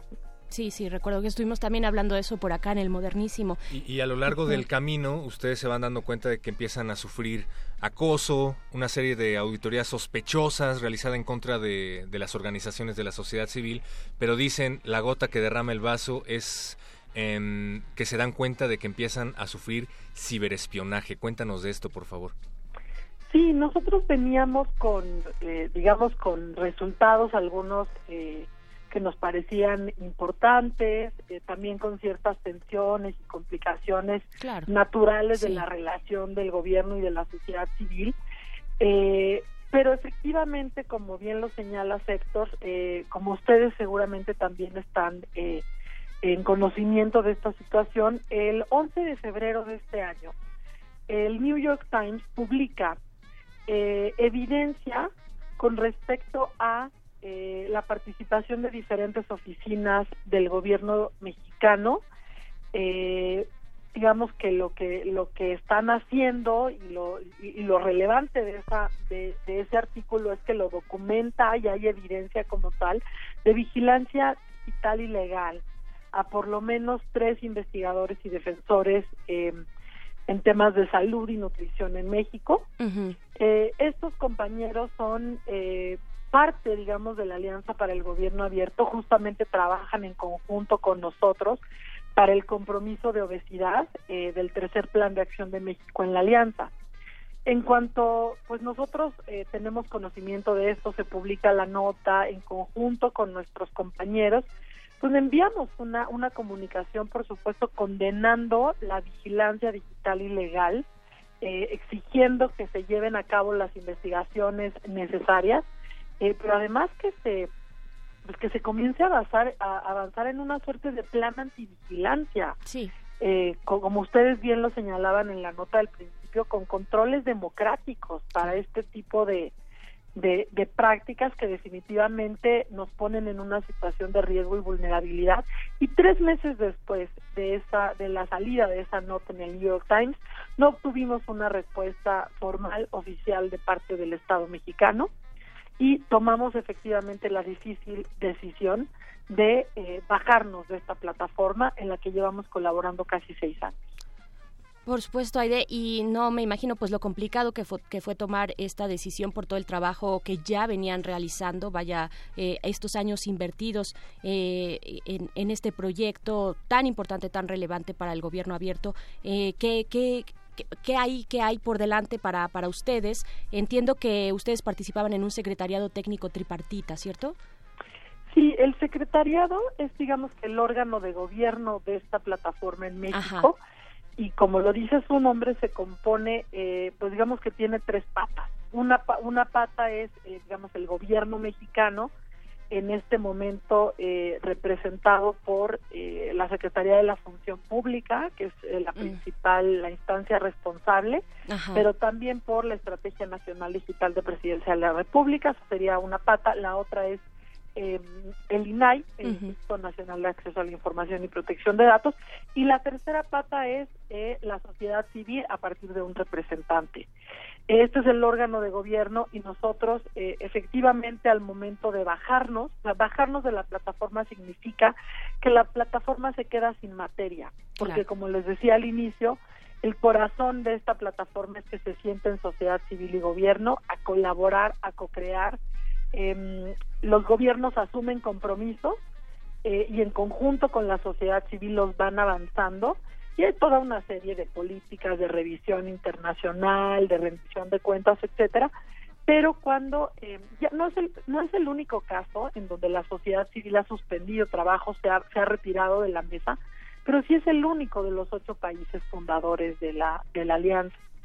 Eh, ¿Qué sigue? Nosotros estamos por activar una eh, política de respuesta que tiene la propia alianza a nivel internacional para que se valore el caso mexicano, se estudie, se revise y se decida si México tiene las condiciones para poder participar en una alianza de esta naturaleza que promueve principios que por supuesto no está cumpliendo en su propia casa. Por supuesto que son violados constantemente. Eh, Aide, pues estaremos ahí en ese seguimiento porque sí es bien importante esa participación. Como bien lo dices, no es el primer eh, caso en el que sociedad civil decide salirse porque no hay las condiciones eh, suficientes y no quiere decir que todo sea, eh, valga la, eh, la, expresión, miel sobre hojuelas cuando se trabaja con gobierno, pero, pero sí con mínimas condiciones eh, de respeto, eh, sobre todo pues a los derechos ¿no? de, de, de la sociedad y de ustedes que están participando ya activamente. Muchas gracias, Aide Pérez, eh, por esta conversación y pues seguiremos, como te comento, pues ahí con el dedo en el renglón para este tema tan importante. Muchas gracias.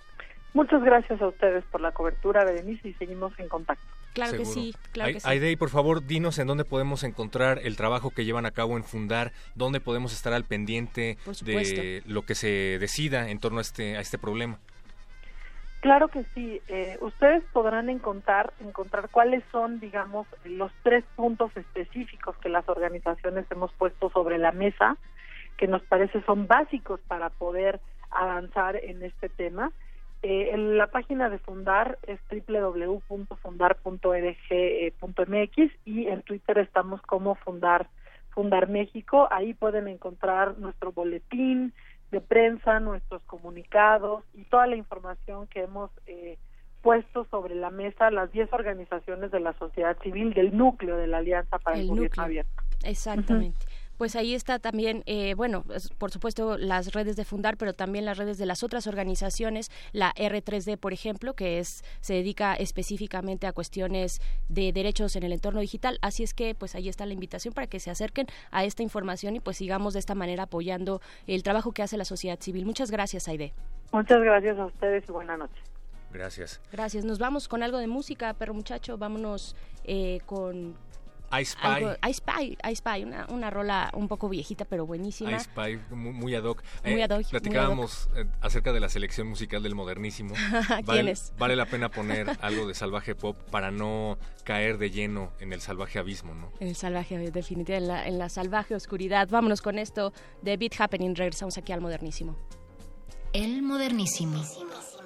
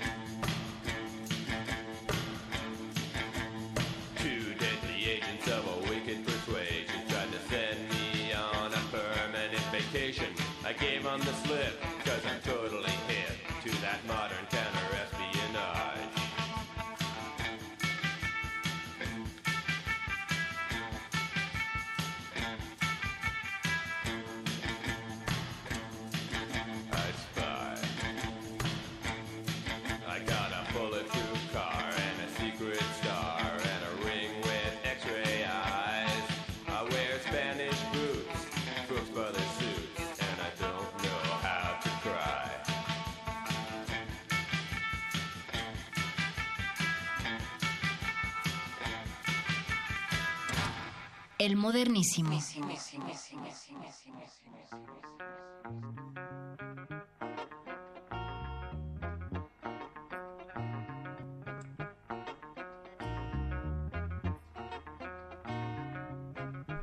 El modernísimo de resistencia modulada. Perro muchachos, seguimos aquí eh, para hablar de derechos humanos, temas de agenda pública y aderezarlo o nivelar. eh, Sí, equilibrar las cosas, los chakras con, con algo de salvaje pop.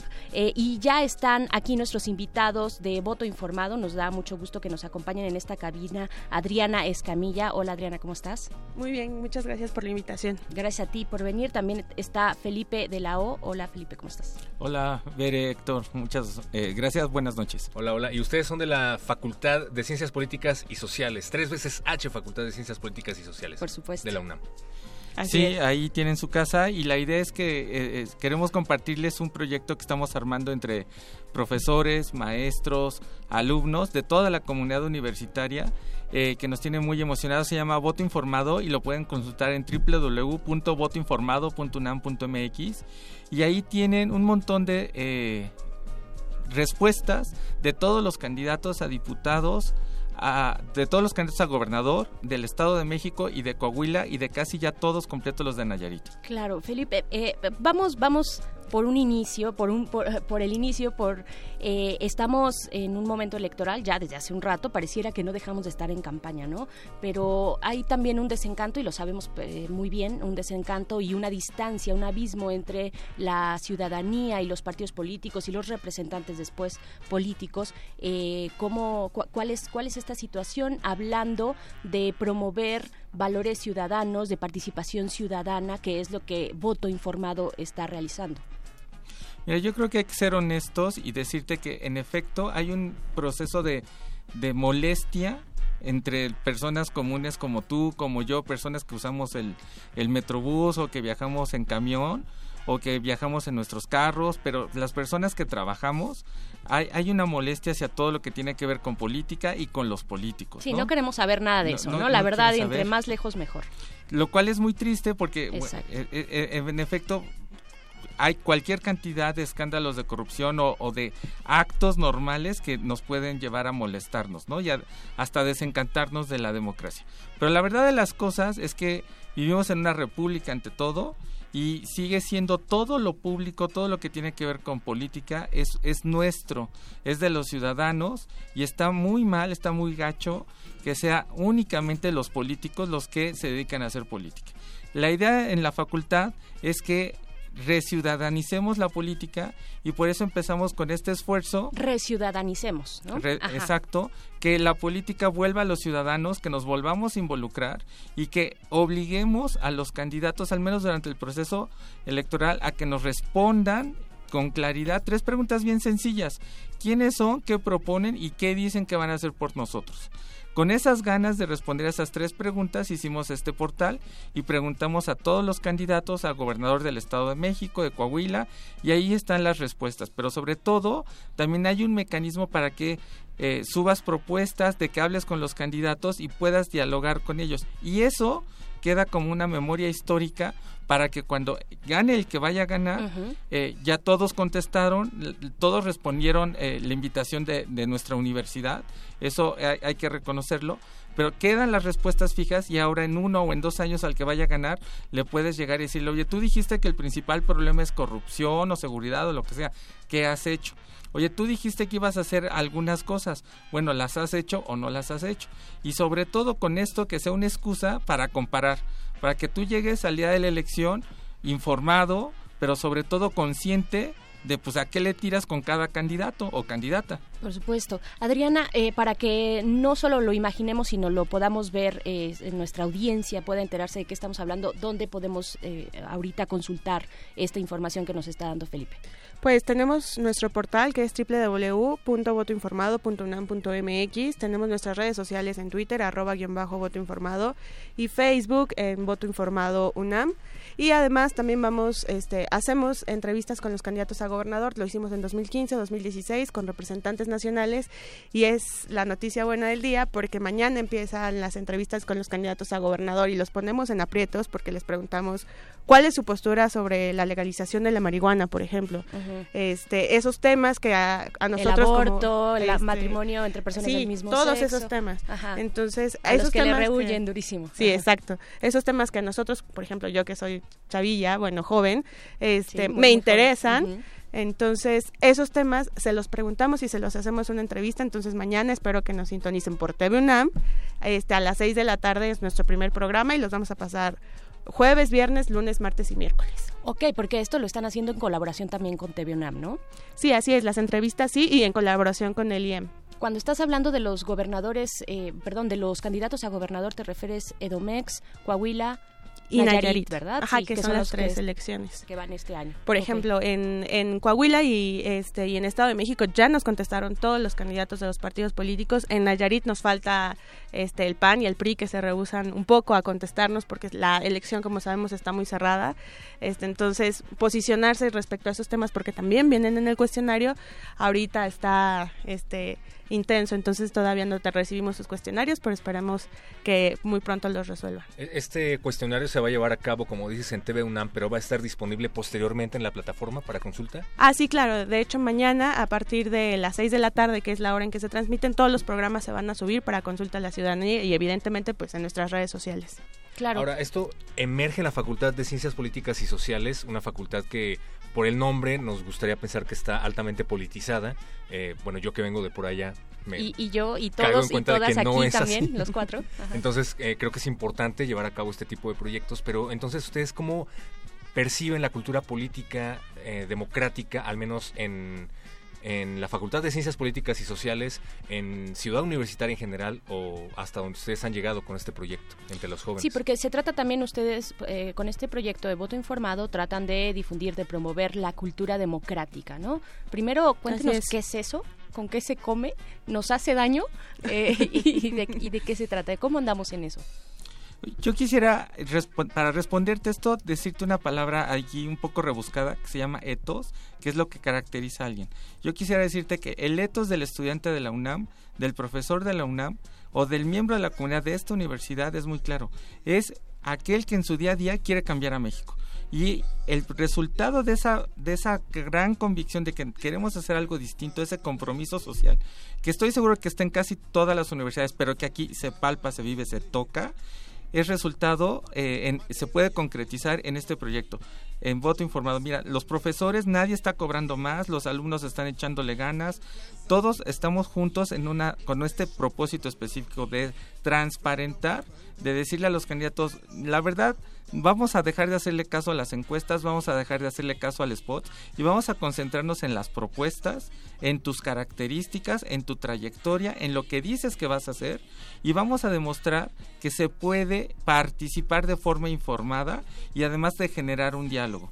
Eso es la cultura democrática. Cuando tú le dices, mi voto no se transforma en una despensa, mi voto tiene dignidad, pero sobre todo tú tienes un compromiso de servicio. O sea, si vas a llegar a un puesto de gobernador o de lo que vaya a ser, no llegas para hacerte rico y millonario, llegas para Claro. servir. Claro, es un punto que parece no nos ha quedado claro y tiene que, que- que ya entrar en esta cultura democrática precisamente. El ser político no tiene para nada que ver con ser millonario. Desde Es- que estudias la carrera debería quedar claro. ¿no? Sí, sí, por supuesto. Eh, si alguno de los estudiantes de la Facultad de Ciencias Políticas eh, que nos esté escuchando y quiera sumarse, ¿cómo le pueden hacer? Pues pueden entrar al portal, pueden escribirnos por redes sociales o pueden pasar al edificio D en el laboratorio, ahí estamos todo el día y pues en cualquiera de los pasillos. Y es parte de la magia de la facultad. O sea, tú encuentras en los pasillos a, lo mismo al doctor Waldenberg que a cualquiera de nuestros profesores, que a chicos, que insisto, el estudiante de esta universidad y de esta facultad es el que llegó a esta facultad con la convicción de que algo va a hacer para cambiar, Para a México. Sí, eso es cierto. Eso es cierto. ¿Tú estás de acuerdo, perro muchacho? Yo quiero estar de acuerdo. Sí, sí, Sí. esperemos que sí. Un llamado a ciencias políticas sociales, a todas las universidades del país en general. Es momento de hacerlo. Pues Adrián Escamilla, Felipe de la O, muchísimas gracias por venir a platicarnos de este proyecto que se llama Voto Informado y que pueden encontrar en dónde otra vez. www.votoinformado.unam.mx en Twitter, arroba guion bajo voto informado, en Facebook, voto informado UNAM. Eh, también tenemos Instagram, pero todos están ligados a nuestras redes sociales. Voto informado. Y recuérdanos también, eh, Adriana, otra vez los horarios y los momentos en los que se va a llevar la transmisión de estos debates, de, de estas Este, entrevistas. Las entrevistas empiezan el día de mañana a las 6 de la tarde con retransmisión a las 12 de la noche por. TV UNAM. Este, y es eh, jueves, viernes, lunes, martes y miércoles. Jueves, viernes, lunes, martes y miércoles. Ahí y se está. quedan en el portal. Y se quedan, eh, claro, y ahí podrán estar también en el portal, pues para hacer frente también a, bueno, tú dijiste esto en campaña y ahora que estás gobernando, pues, queremos queremos cuentas, ¿no? Rendición de cuentas, que es parte de ejercer nuestros eh, nuestros derechos políticos, que dicho sea de paso son también derechos humanos y con los cuales participamos eh, directamente en el futuro, en el futuro, porque de eso se trata el poder político o debería tratarse de eso. Muchas gracias, eh, Felipe de la O, muchas gracias, Adrián Escamilla, y muchas gracias también, perro muchacho, porque ya nos vamos. Gracias, señora Berenjena. Gracias también a Oscar Sánchez, que estuvo en la producción, a don Agustín Mulia en los controles técnicos. Alba Martínez continúa en la continuidad. Gracias a los que estuvieron del otro lado de la bocina. Nos escuchamos en el Modernísimo el próximo miércoles y sigan en Resistencia Modulada. Los dejamos con Salvaje Pop. Los dejamos con Salvaje Pop y con también, este, pues, qué bueno que salimos temprano, pero muchacho, casi siempre, eh, ya sea que este estuvo, que esté Natalia, salimos casi derrapando, pero esta vez nos pusimos las pilas e hicimos bien la tarea, nos vamos a buena hora con esto de HST recitando, recitando por los codos, se llama eh, algo de hip hop, y a continuación ya viene Resistor, está allá afuera Alberto Candiani y Eloísa está también por allá, así es que vámonos, esto fue el Modernísimo, nos escuchamos el próximo miércoles. El modernísimo. Yo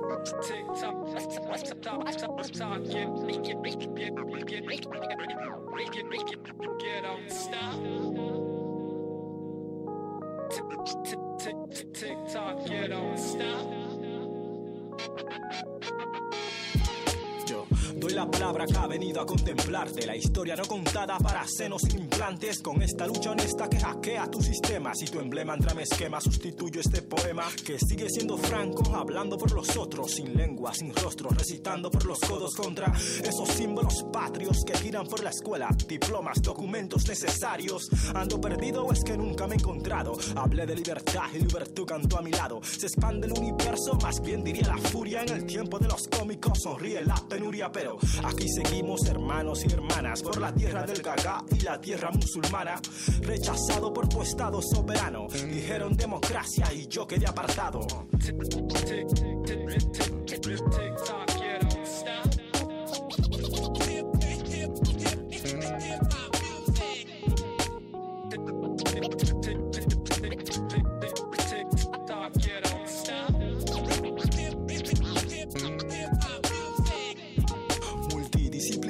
Oferta y demanda. Mi remesa no va en euro ni su usada paparranda mandan. Celebridades en el tonto periodismo. Conozco su defensa, su maldito mecanismo.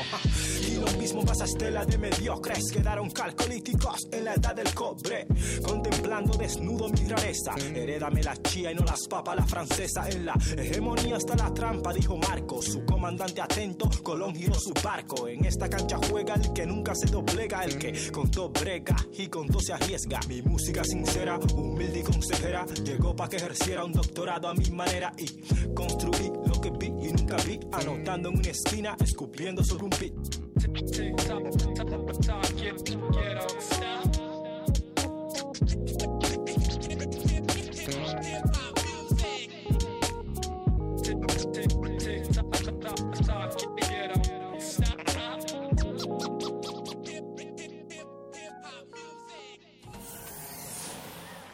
Última página del fanzine. Pero mientras el futuro esté desigualmente repartido, buscaremos llegar a él. El modernísimo.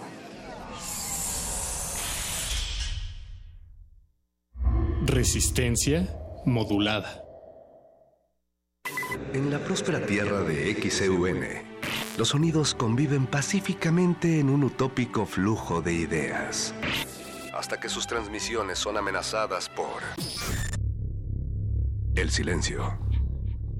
Radio UNAM te invita a celebrar su 80 aniversario con el radioteatro XEUN, viaje mágico y radiofónico. Miércoles 14 de junio, 5 de la tarde.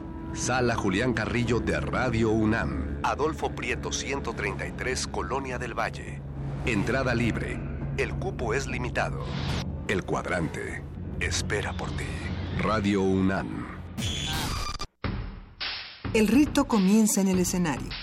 Los sonidos emergen, deambulan por el recinto, se cuelan en los oídos y estremecen los sentidos. Festival Intersección.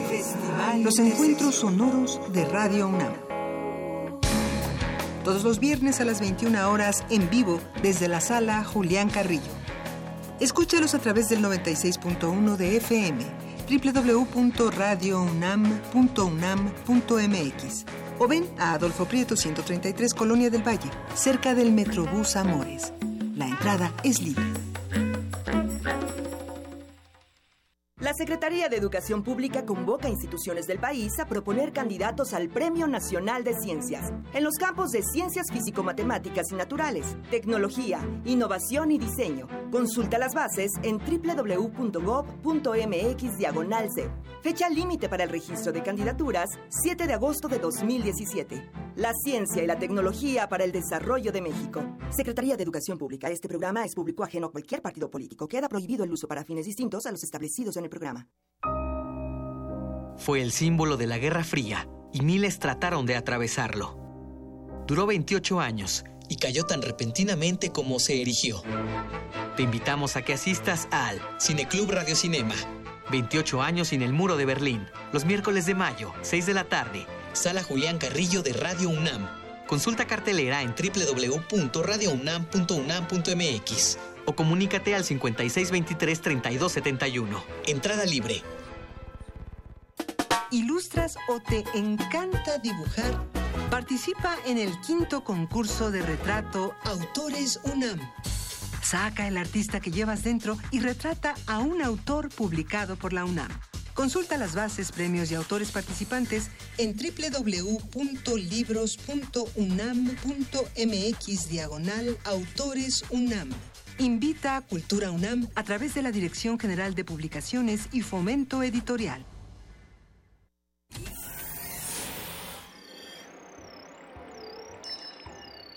Bienvenida, nueva entidad orgánica.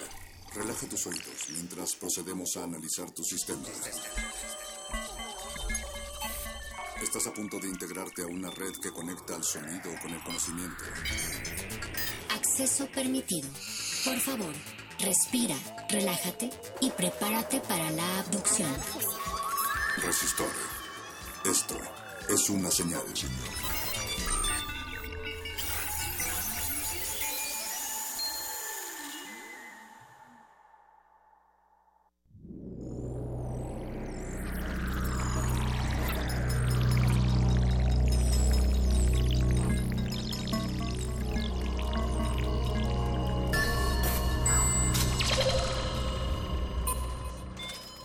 Ingresar código de emisión. 2405171R120. Acceso permitido. Inicia secuencia sobre La tecnología y el cáncer.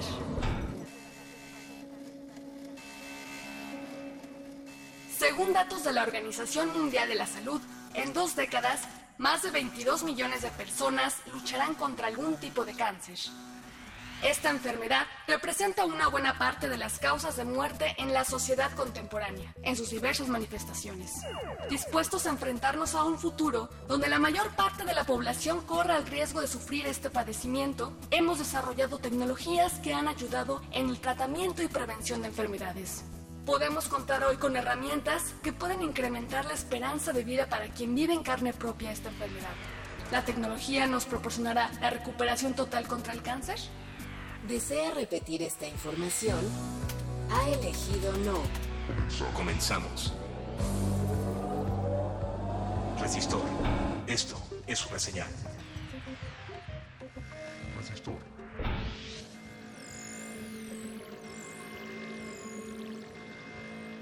Resistor. Esto es una señal.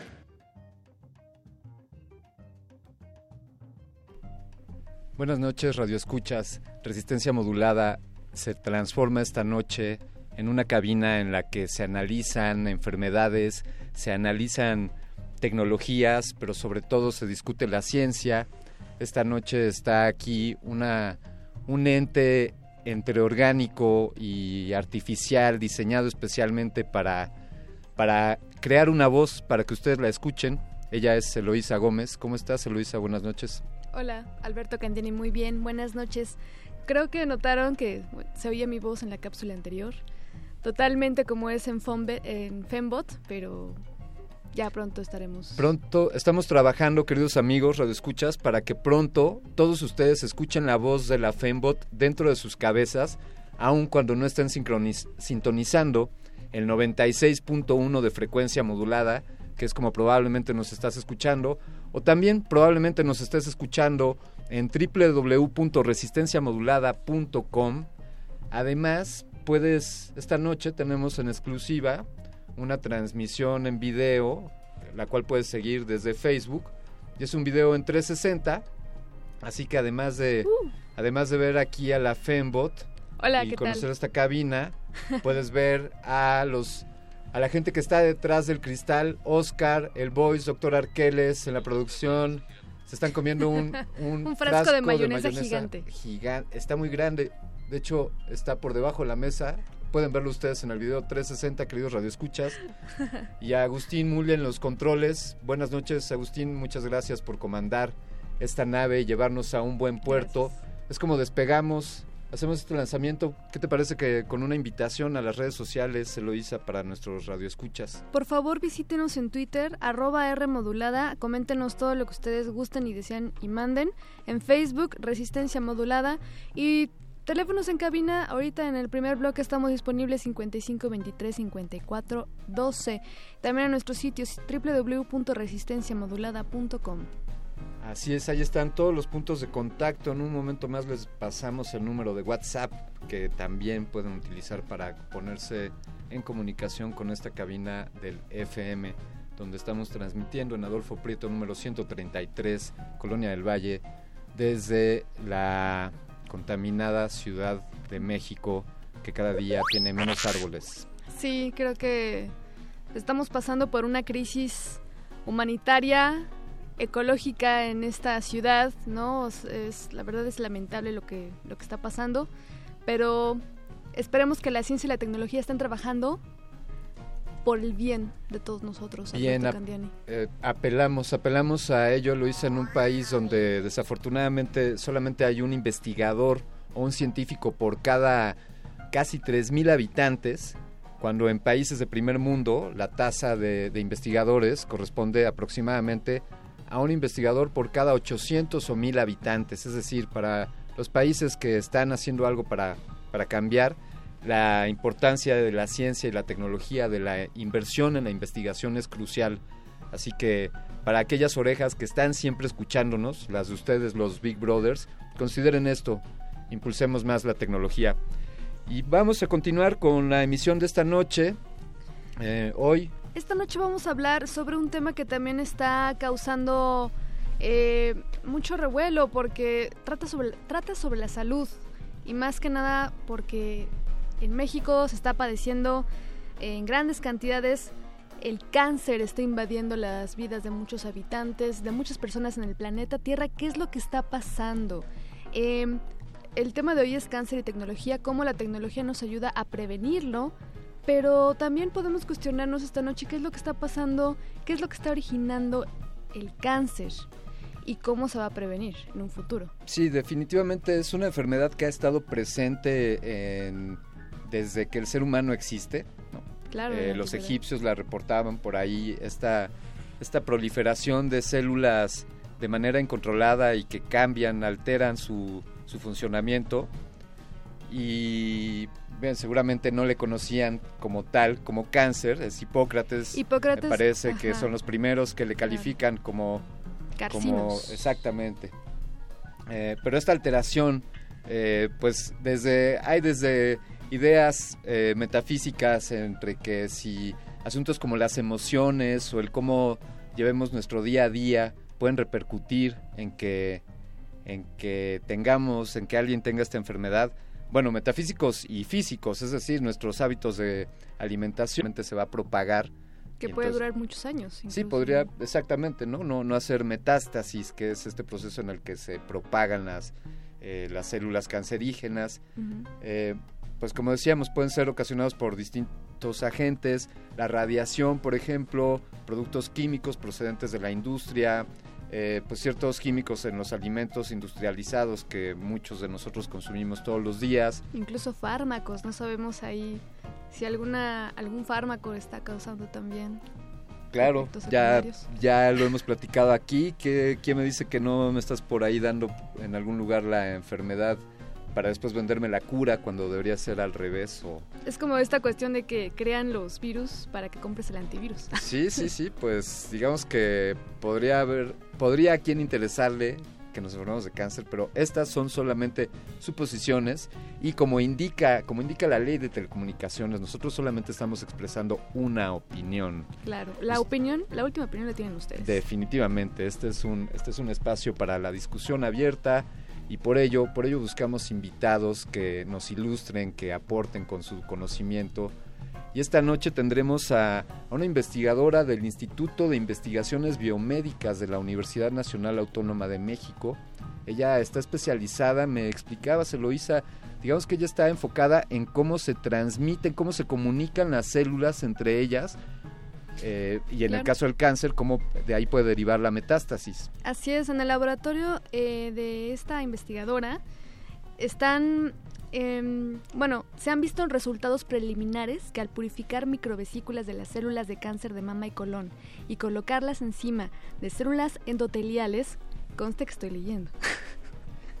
Estas dejan de crecer en forma plana y comienzan a formar vasos. Significa que las vesículas podrían tener potencial angiogénico que forma vasos sanguíneos nuevos, lo cual resultaría fundamental para que una célula tumoral escape y haga metástasis en otro lugar. O sea, en pocas palabras, se investiga cómo se comunican entre células y es por esto, es, su interés es por qué se crea la metástasis. En un momento más vamos a, a ver detalles directamente con esta investigadora. Definitivamente, ahí, ahí puede estar la solución a que esto no se comunique, no, no haga metástasis, no se transmita de una célula a otra. Y será así como se comunican las células entre sí, como nosotros los seres humanos podríamos comunicarnos entre nosotros, podríamos ser nosotros los seres humanos células de un gran organismo que somos estas sociedades, estas civilizaciones, estos grupos, y quizás si entendiéramos esto, podríamos darnos cuenta de que todos, todos somos lo mismo y de que si alguno de nosotros está enfermo, todos estamos enfermos, o dicho de otra manera, si uno de nosotros gana, todos ganamos. Esa es la filosofía Ubuntu. No me detengo más ahí, amigos, los invitamos, interactúen con nosotros en redes sociales, Twitter R modulada, Facebook Resistencia modulada, 5523-5412 el teléfono en cabina. Y ahí están saludando la cabina en el video 360. También pueden, pueden ver, entrar a esta cabina literalmente, ocupar el principal, el principal espacio de estos micrófonos. Si ustedes acceden a Facebook en este momento y entran al perfil de resistencia modulada. Vamos a escuchar algo de Journey, grabado en 1981 por CBS Records International, Don't Stop Believing. Estás escuchando Resistor. Resistor. Esto es una señal.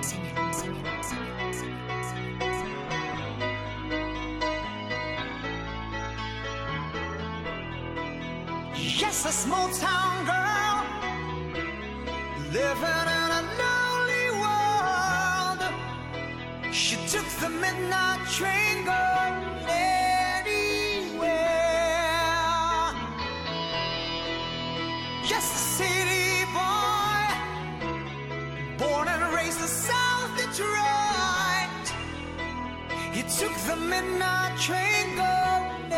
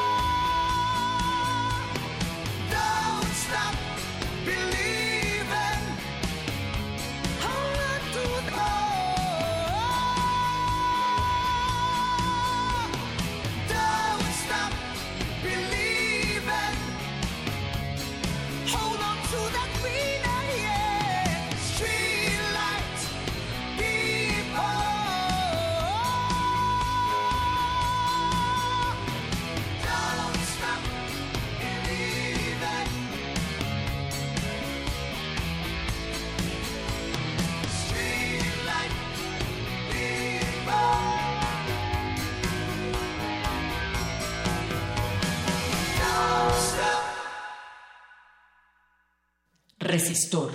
Esto es una señal. Continuamos con Resistor, estamos aquí Eloísa Gómez y Alberto Candiani, un servidor, y no somos más que, más que el intermediario, los intermediarios entre los que saben de los temas Los comunicadores. y, y ustedes que seguramente saben, saben más de todos estos temas y entonces así enriquecemos la conversación. Esta conversación puede, seguir, puede continuar también por WhatsApp, les decíamos, en el 55 47 76 90 81. 47 76 90 81. Aquí recibimos sus mensajes, los respondemos. Y decíamos también estamos transmitiendo en un video 360 en Facebook. Bien, pues hablar sobre el cáncer y cómo se comunican las células entre sí. Para ello tenemos, ya les habíamos dado un tanto de preámbulo eh, a la doctora Gloria Soldevila. Doctora claro. Soldevila, buenas noches, ¿cómo está? Buenas noches. Gracias por tomarnos la llamada. Muchas gracias Muchas por la invitación. Bienvenida, eh, bienvenida a esta, a esta que es su cabina y también bienvenido a esta que es su línea telefónica. gracias. Eh, doctora, pues sin duda es uno de los males que aquejan actualmente a nuestra sociedad. Algunos podrían tener la, la especulación de que es una enfermedad que ha, se ha incrementado en cuanto al mu- número de decesos. Eh, comenzaría con, con preguntarle esto. ¿Es en verdad, son en verdad el cáncer o los distintos tipos de cáncer una de las principales causas de muerte en la actualidad? Sí, realmente yo creo que se puede considerar el cáncer como la enfermedad de este siglo. La verdad es que eh, a pesar de la- los avances de la tecnología y de la medicina, pues eh, vemos un incremento muy muy acusado del número de la incidencia e incluso también a veces en algunos casos de mortalidad. Y evidentemente sabemos que estamos expuestos hoy en día, como decíais antes de, que entrara yo en- en la conversación, a los contaminantes, a, a un ritmo de vida pues con estrés, con dieta eh, no controlada, alta en grasas, consumo de tabaco, vida sedentaria, todo esto, hay varios reportes que indican que, que, que son como mm, dan mayor susceptibilidad al desarrollo de cáncer, ¿no? Entonces, pues es, es una situación en la que estamos sujetos eh, por nuestra misma ah, estilo de vida, digamos, ¿no? Y aparte, evidentemente, es la parte externa a nuestra genética y por otra parte hay la parte genética, que esto es algo pues con lo que nacemos y que en este caso, pues quizá en este caso sí también podemos intentar controlarlo hoy en día con algunas terapias genéticas que se están postulando. ¿Podría hablarnos más sobre estas terapias genéticas? ¿De qué se trata? Bueno, ah, en el caso, eh, el- la parte, digamos, lo- a los tumores que sí tienen una, una base genética, en aquellos casos de que se puede identificar un gen que da una gran susceptibilidad, a futuro sería posible intentar eh, cambiar el gen, ¿no? Digamos, de- que, está mutado por un gen que sea que no, no no- que sea benigno, digamos, ¿no? Como se ha propuesto en casos como otras enfermedades como la, la fibrosis quística, ¿no? Sin embargo, son el, es una gra- el cáncer es una enfermedad muy muy heterogénea y por tanto la etiología o las las la- las causas de desarrollo del tumor es muy muy diferente y es un es un es, es una enfermedad multifactorial y esto precisamente es lo que lo hace más difícil de prevenir, ¿no? Cuando me intentamos decir, bueno, ¿cómo pre- podemos prevenir el cáncer? Pues va a depender mucho de qué enfermedad, porque hay ciertas enfermedades que sí sabemos que tienen como cierta asociación, pero en otras en que se desconoce mucho. Y lo que se está apuntando más en este momento es a la prevención, a la, perdón, a la, a la- al diagnóstico precoz. Es decir, muchos cánceres hoy en día, si podemos nosotros identificar marcadores tumorales o, o- o hacer chequeos como se recomienda normalmente hacerse, podemos identificar unas células eh, tumorales en un estadio muy temprano, donde todavía son controlables, y muchos cánceres que antes no se podían curar gracias a, la- a- a- a los chequeos, digamos, regulares, son, son, son totalmente curables, ¿no? El caso del cáncer de mama, por ejemplo, eh, en estadios muy, muy tempranos son más del 90% se curan, ¿no? Entonces es como mentalizar a la población de que ya que no podemos tampoco prevenir todos los cánceres porque ahí son es una las causas son muchas distintas eh, al menos podemos intentar localizar ubicarlos antes de que causen más daño no Eh, hablamos de, de distintos eh, frentes a los cuales se atiende desde, desde la óptica de la medicina, como bien dice doctora, pues la prevención, eh, la detección temprana y posteriormente, pues en su caso, eh, los tratamientos. Sí, exactamente. Eh, ¿Cuáles serían en cada caso di- poder decir algunas recomendaciones, por ejemplo, pues de prevención? ¿Qué hábitos podríamos mejorar o modificar para pues para tratar de para evitar este riesgo? Sí, Ahora, un, un caso muy muy claro es, es la dieta y la, la obesidad. Es decir, hay una gran gran prevalencia, por ejemplo, de cáncer de mama en pacientes obesas. Es la gran mayoría de, de pacientes que desarrollan cáncer. Hay una gran correlación con la obesidad.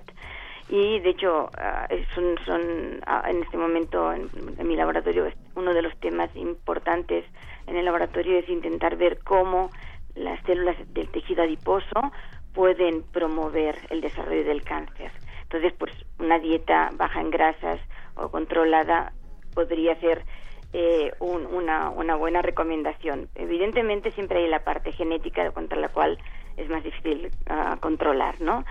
Pero, por ejemplo, también el ejercicio, eh, ah, también ah, el ejer- toda la parte de ejercicio que pues mm, todo se regula a nivel eh, neurológico, endocrino, eh, o sea, todos los sistemas del, del individuo están conectados, ¿no? Ah, también se, se, sabe que estados de depresión ah, correlacionan mucho a veces con el desarrollo de cáncer.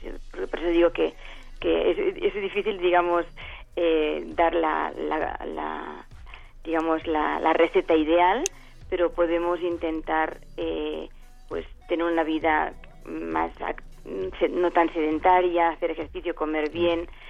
La contaminación, evidentemente, estando en México es difícil evitarla, pero se tiene que intentar evitar a lo máximo.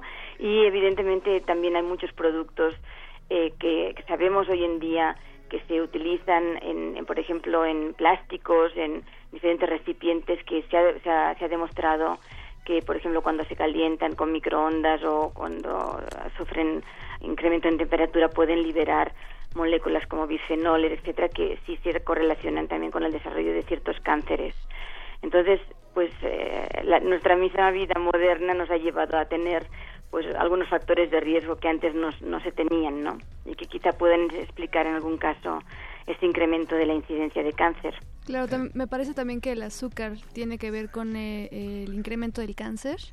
Sí, bueno, mm, ah, el azúcar, pues todo depende de los niveles, ¿no? Y, y también eh, lo que está muy, mm, se- también se, se está estudiando mucho es eh, el, el síndrome metabólico que tiene que ver también con la diabetes tipo 2, que es muy, muy abundante en México. Esto claramente eh, puede eh, crear un, un, un- un estado de, de inflamación subclínica que no es muy detectable, pero que puede ir alterando el- al, al- al individuo, ¿no? Claro. Eh, doctora, doctora Soldevila, eh, dado lo que nos ha compartido hasta ahora, este riesgo que se incrementa, por ejemplo, por la obesidad, Mm. por la utilización, eh, ya lo dijo usted también, del microondas, hay investigadores y también ya hay evidencias respecto a la radiación que emiten los dispositivos celulares, eh, a ciertos químicos que algunos plásticos liberan como empaques. Y por ejemplo aquí, para ilustrar el, el caso, en muchos países eh, cierto tipo de plásticos no están permitidos definitivamente para tener contacto con alimentos o, o con algo que implica el consumo del ser humano. Y, Sí. y el nuestro, de nuestro país, estas legislaciones pues no existen o son nulas o por ejemplo eh, eh, no sé pienso en la pintura de los juguetes sin plomo en algunos países y en México pues el plomo parece parece ser un ingrediente cotidiano podríamos decir doctora que pues todo este cuidado de hábitos se vuelve más difícil dado que estamos expuestos ante tantas alternativas que pues no suenan muy anticancerígenas? Sí, evidentemente, eh, pues hay países, digamos, que nos llevan ventaja en cuanto a, la prevención, ¿no? Eh, sin embargo, también la incidencia de cáncer ha ocurrido en otros países desarrollados y, por tanto, tiene que haber otros factores que no estamos contemplando.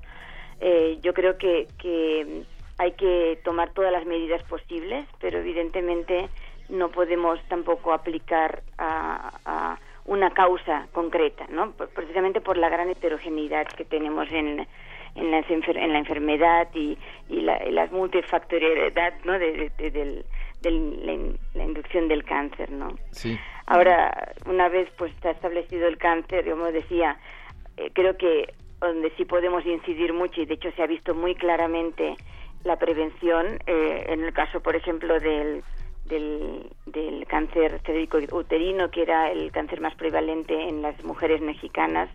En los últimos años se ha completamente revertido la tendencia y ahora el cáncer más común es el cáncer de mama y esto claramente asociado a, la, a un mejor control de, de pues de la realización de pruebas no de detección temprana a través de Papa Nicolau por ejemplo entonces digo mm, creo que sí a nivel de, de gobierno se pueden crear políticas para al menos mejorar mejorar eh, o, controlar un poco esta parece eh, epidemia no que es del, del, cáncer como sería el cáncer de mama eh, que también hay gran problema en, en México debido a que la, no, no se tienen suficientes eh, equipos para detectarlo o se da un diagnóstico mal hecho o, de hecho nosotros tenemos colaboraciones con con el, con el INCAN y también con el Hospital General, donde nos dicen claramente que la gente que llega realmente a las consultas tienen ya un tumor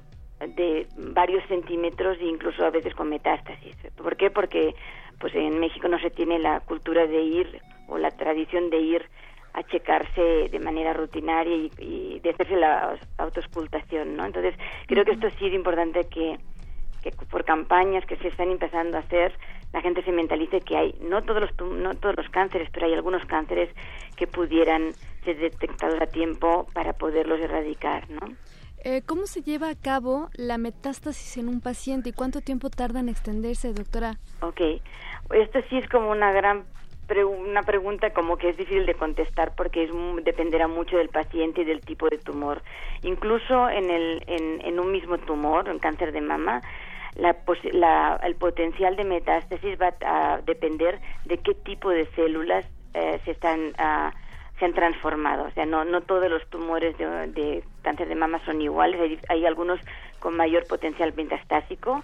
Lo que sí sabemos es que la metástasis quiere decir que una célula que está ubicada en el tumor primario puede ah, escapar del nicho donde está el tumor primario a generar gracias a, la conexión con vasos sanguíneos del mismo órgano puede expandirse a órganos. Normalmente a través de linfáticos puede ir a los ganglios que por eso cuando se intenta detectar eh, eh, metástasis, una de las, de las pruebas que se hace es mirar los ganglios que están cerca del tumor primario para ver si están invadidos.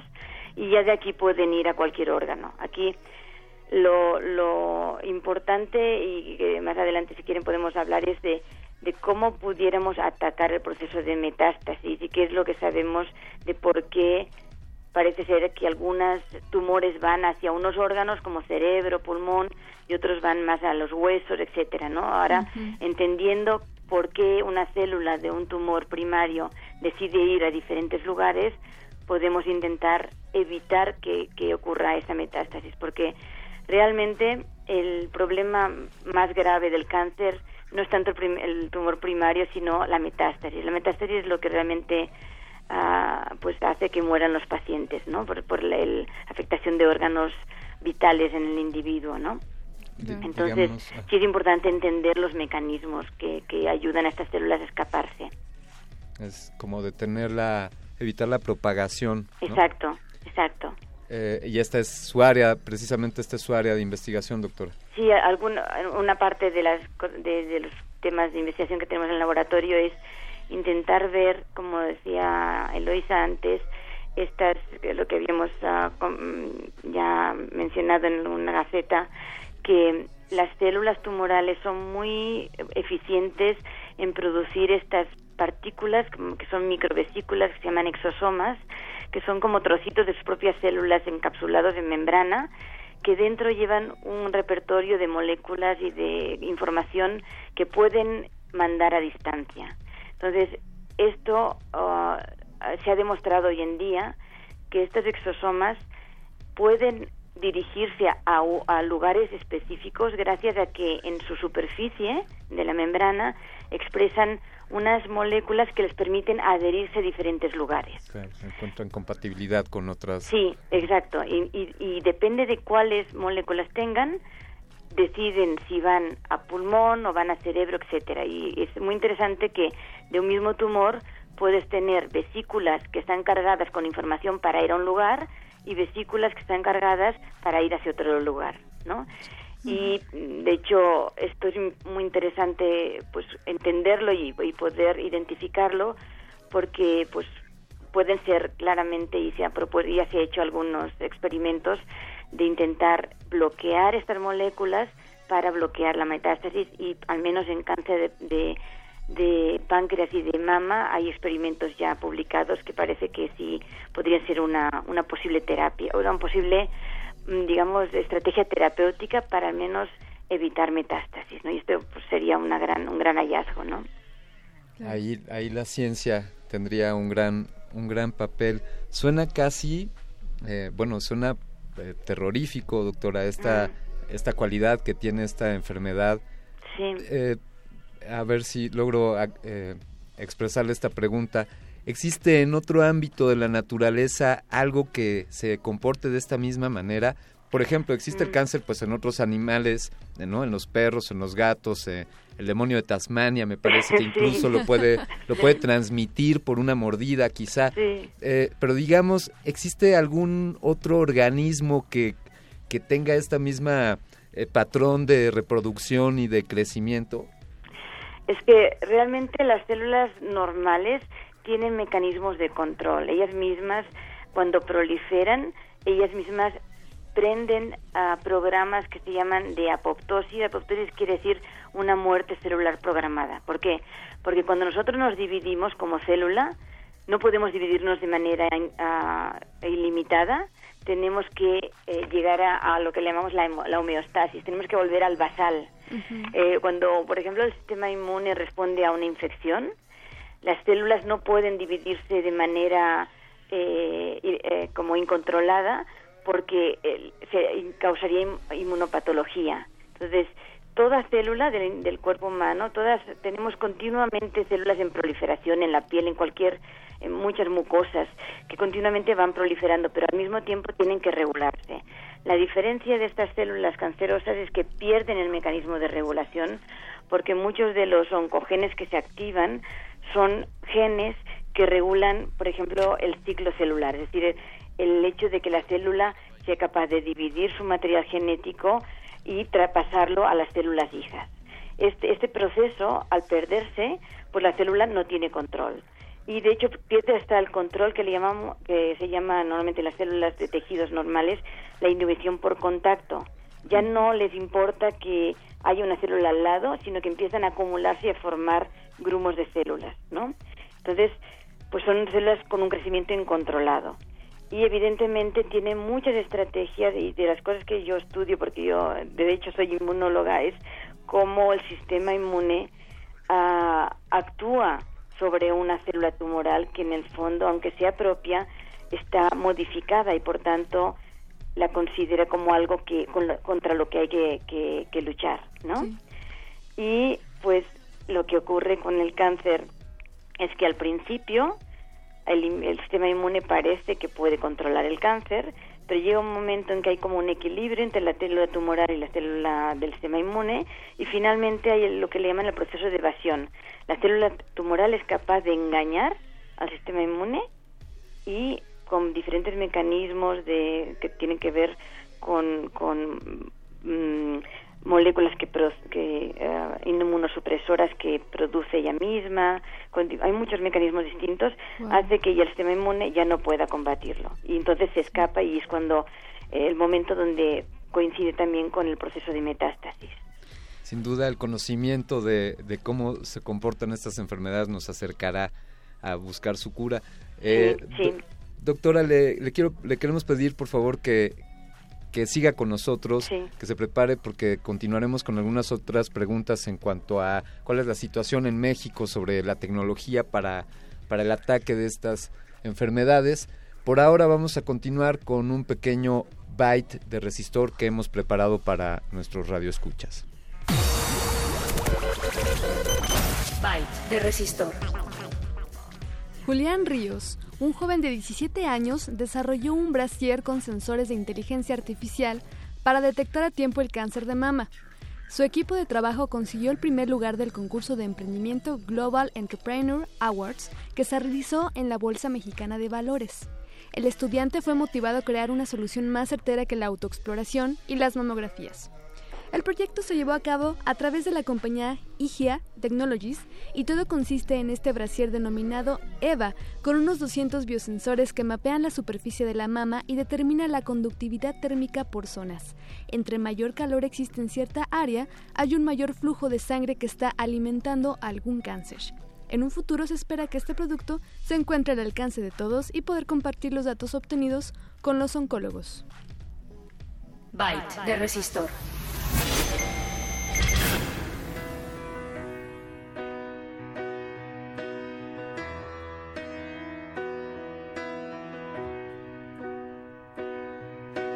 Turn away if you could get me a drink of water, cause my lips are chapped and faded. Call my Aunt Marie. Help her gather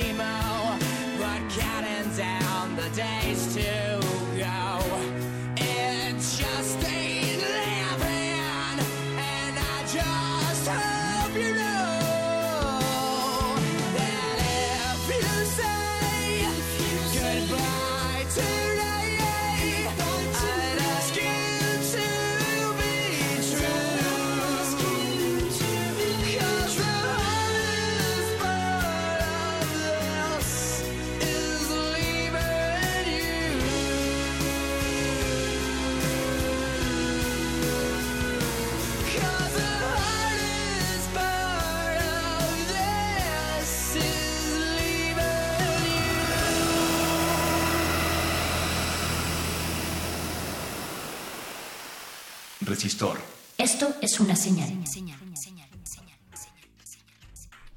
Estamos de regreso en Resistor de Resistencia Modulada de Radio UNAM 96.1 FM. Estamos hablando sobre cáncer y tecnología en compañía de la doctora Gloria Soldevila. Ella es investigadora del Instituto de Biomédicas de la UNAM y responsable del Laboratorio Nacional de Citometría de Flujo. Cursó la licenciatura en Biología en la Universidad Autónoma de Barcelona y el doctorado en Medicina y Cirugía en la misma universidad. Estamos de regreso. Eh, doctora, Sí. bueno. ¿cuáles son, eh, doctora Soldevila, cuáles son, bueno, este, este camino que usted sigue para, digamos, eh, decirlo, decirlo en términos sencillos, detener la comunicación entre las células para evitar la metástasis o lo- la propagación de los cánceres? Eh, ¿qué otras tecnologías están eh, son efectivas hoy día? Eh, ¿Siguen siendo vigentes la quimioterapia y la radioterapia? Eh, ¿Hay, existen otras alternativas? Eh, ¿Existe, bueno, cuál, cuál, es, cuál es el panorama, digamos, para quien ya padece esta enfermedad?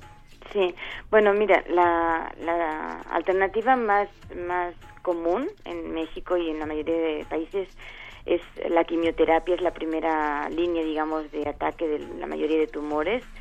Y la quimioterapia, pues, como seguramente sabrán, es, es eh, se basa en agentes químicos que atacan de manera preferencial las células tumorales, especialmente porque se dividen um, pues muy rápidamente y son más susceptibles a agentes que, por ejemplo, se intercalan en el, el genoma, en el DNA o interfieren en la síntesis de proteínas, etcétera pero estos serían la primera línea. Y de hecho de, de, mm, hay, hay, quimioterapéuticos mm, de última generación que han sido como mejorados a nivel químico para que sean un poco más específicos y causen sobre todo menos daños colaterales porque realmente la quimioterapia pues eh, causa un efecto muy muy deleterio en, en, la salud del individuo no a veces eh, uno piensa que la quimioterapia tiene a veces efectos tan deleterios que inmunosuprimen mucho al paciente y después pues le cuesta recuperarse, ¿no?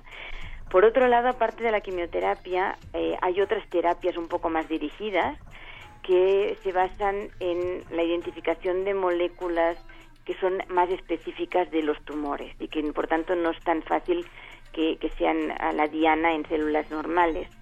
En este caso eh, hay varios tratamientos que se llaman de inmunoterapia que tienen que ver, por ejemplo, con la utilización de anticuerpos que reconocen solamente una molécula en específico.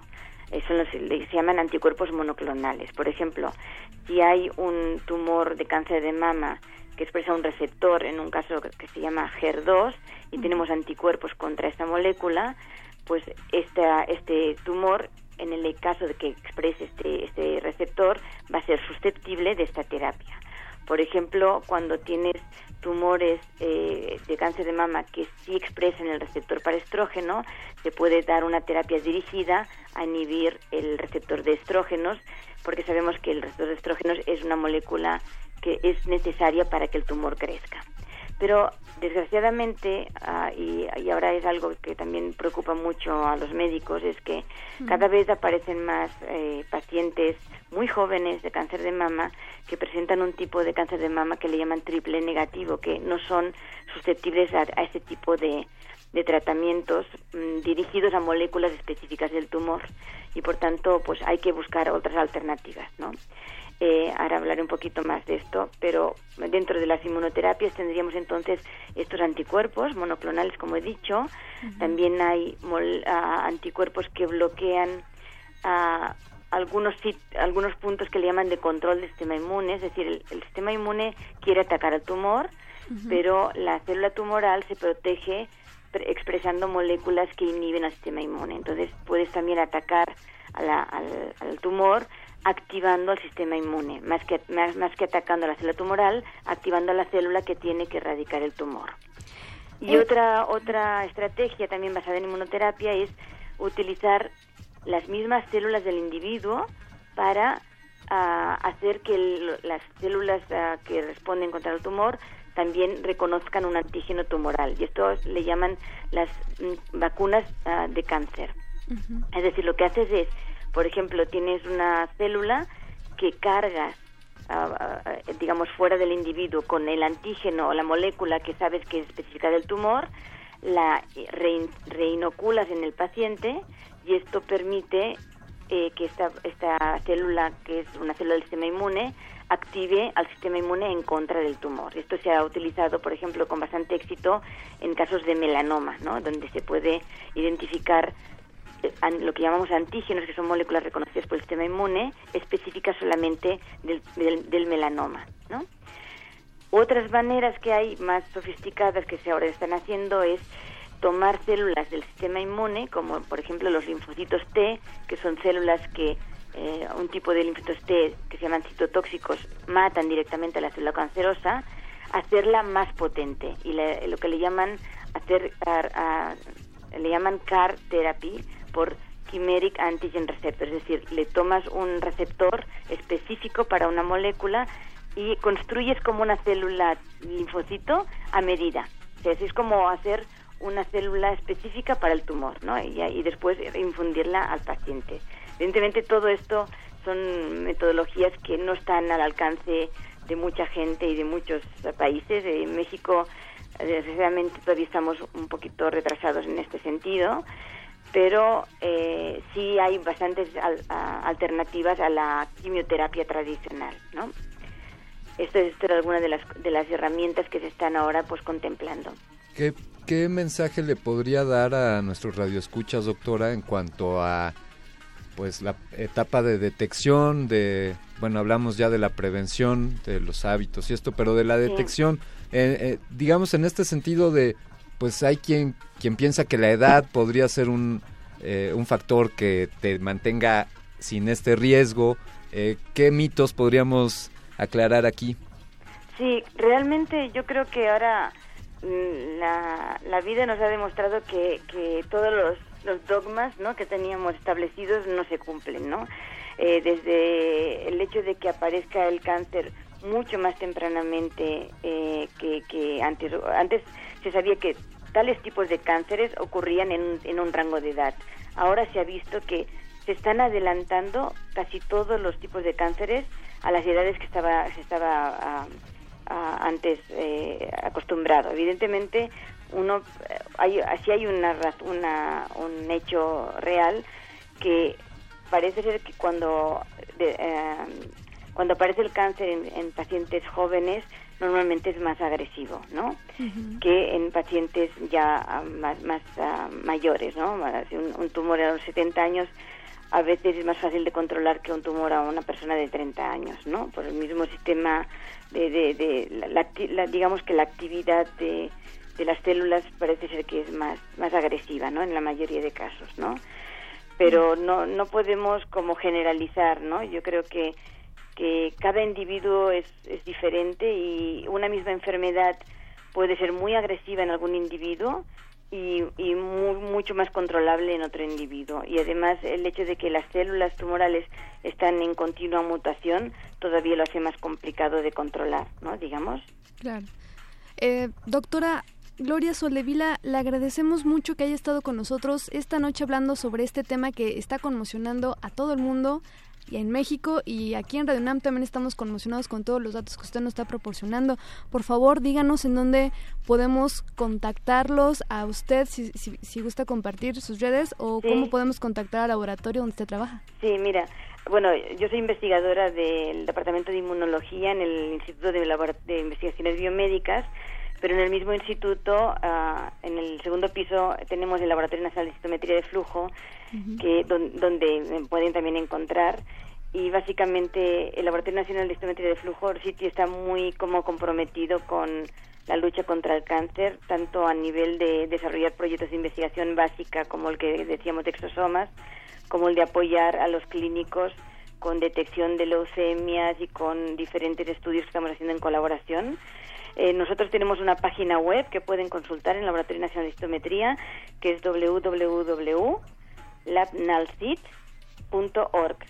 Y allí encontrarán toda la información de cursos que hacemos, de capacitación, de servicios que hacemos tanto a la investigación como a, a los clínicos. Y nuestra intención realmente es promover la investigación, la formación de recursos humanos y la interacción interinstitucional a nivel de toda la República. Entonces, todo, todo el mundo está bienvenido de toda la República que le interesa utilizar la citometría de flujo para sus estudios. Muchas gracias. Ya tenemos el dato del labnalcit.org para compartirlo con, con la audiencia. Y nuevamente, pues un agradecimiento, doctora. Gracias por compartir y una felicitación profunda por el trabajo que está usted realizando y que continúe el éxito en, sus investigaciones. Muchas gracias por invitarme, gracias. Gracias, muchas gracias, buenas noches. Buenas noches. Pues así hablamos con la doctora Gloria Soldevila, investigadora del Instituto de Investigaciones Biomédicas de la Universidad Nacional Autónoma de México. Ahí está, ahí está todo lo que podemos aprender sobre el cáncer, queridos radioescuchas. Vamos a escuchar, vamos ahora con esta pequeña, esta pequeña pieza que preparamos, esta nueva subsección de resistor conocida como el, inventario.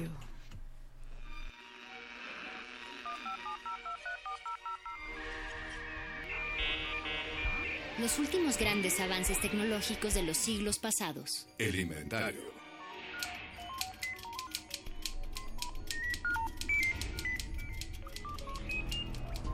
Quimioterapia, producto número R317001.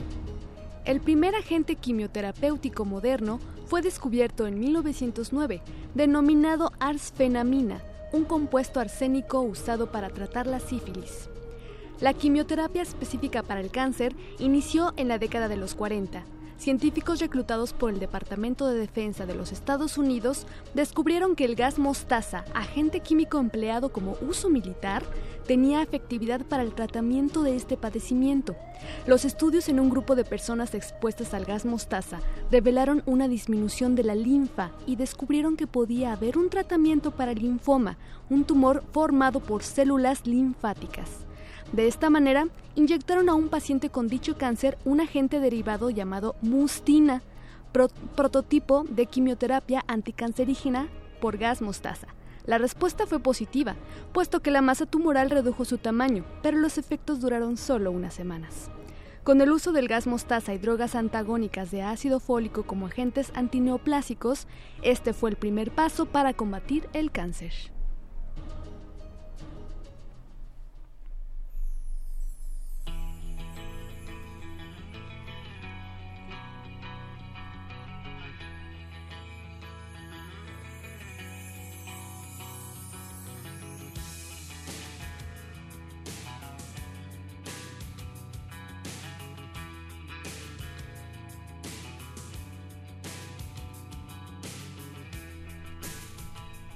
Así escuchándome Pictures of You de The Cure, de por allá de la década de los 80, es como terminamos esta emisión. Querida Luisa Gómez, un placer estar al aire contigo. También Alberto Candine, un placer y un gusto estar con todos ustedes también en esta nave espacial llamada Resistor.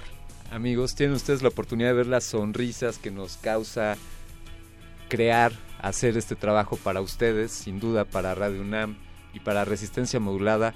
Un, un agradecimiento muy especial a Oscar el Voice por estar ahí siempre apoyando, siempre al pie del cañón y, deteniendo todos los embates del, del Big Brother. También. Doctor Arqueles en la producción, cada vez mejorando esos controles y esas mezclas, ese, ese atino para, para crear una atmósfera en esta cabina. Y sin duda, a quien controla esta nave, Andrés. Andrés Ramírez, muchísimas gracias, por estar aquí. El capitán. Pero sobre todo, yo quiero agradecerte a ti que cada semana nos escuchas y que desde la semana pasada nos sintonizas los miércoles a las 22 horas. Me despido de ustedes, yo soy Alberto Candiani, nos escuchamos la próxima semana. Estás escuchando. Resistor.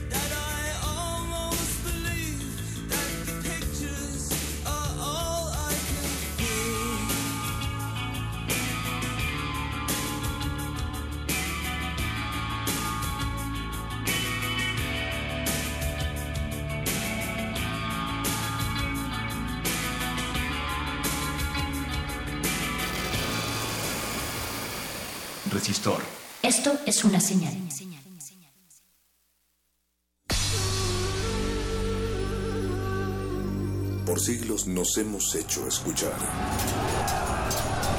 Nacimos como parte de esa inmensa mayoría.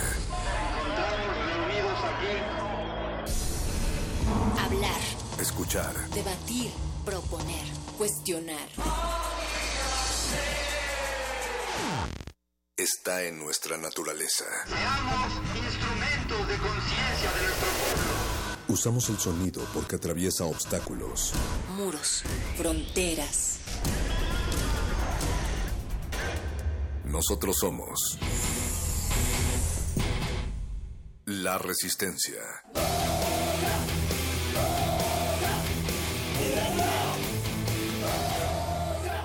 Resistencia modulada.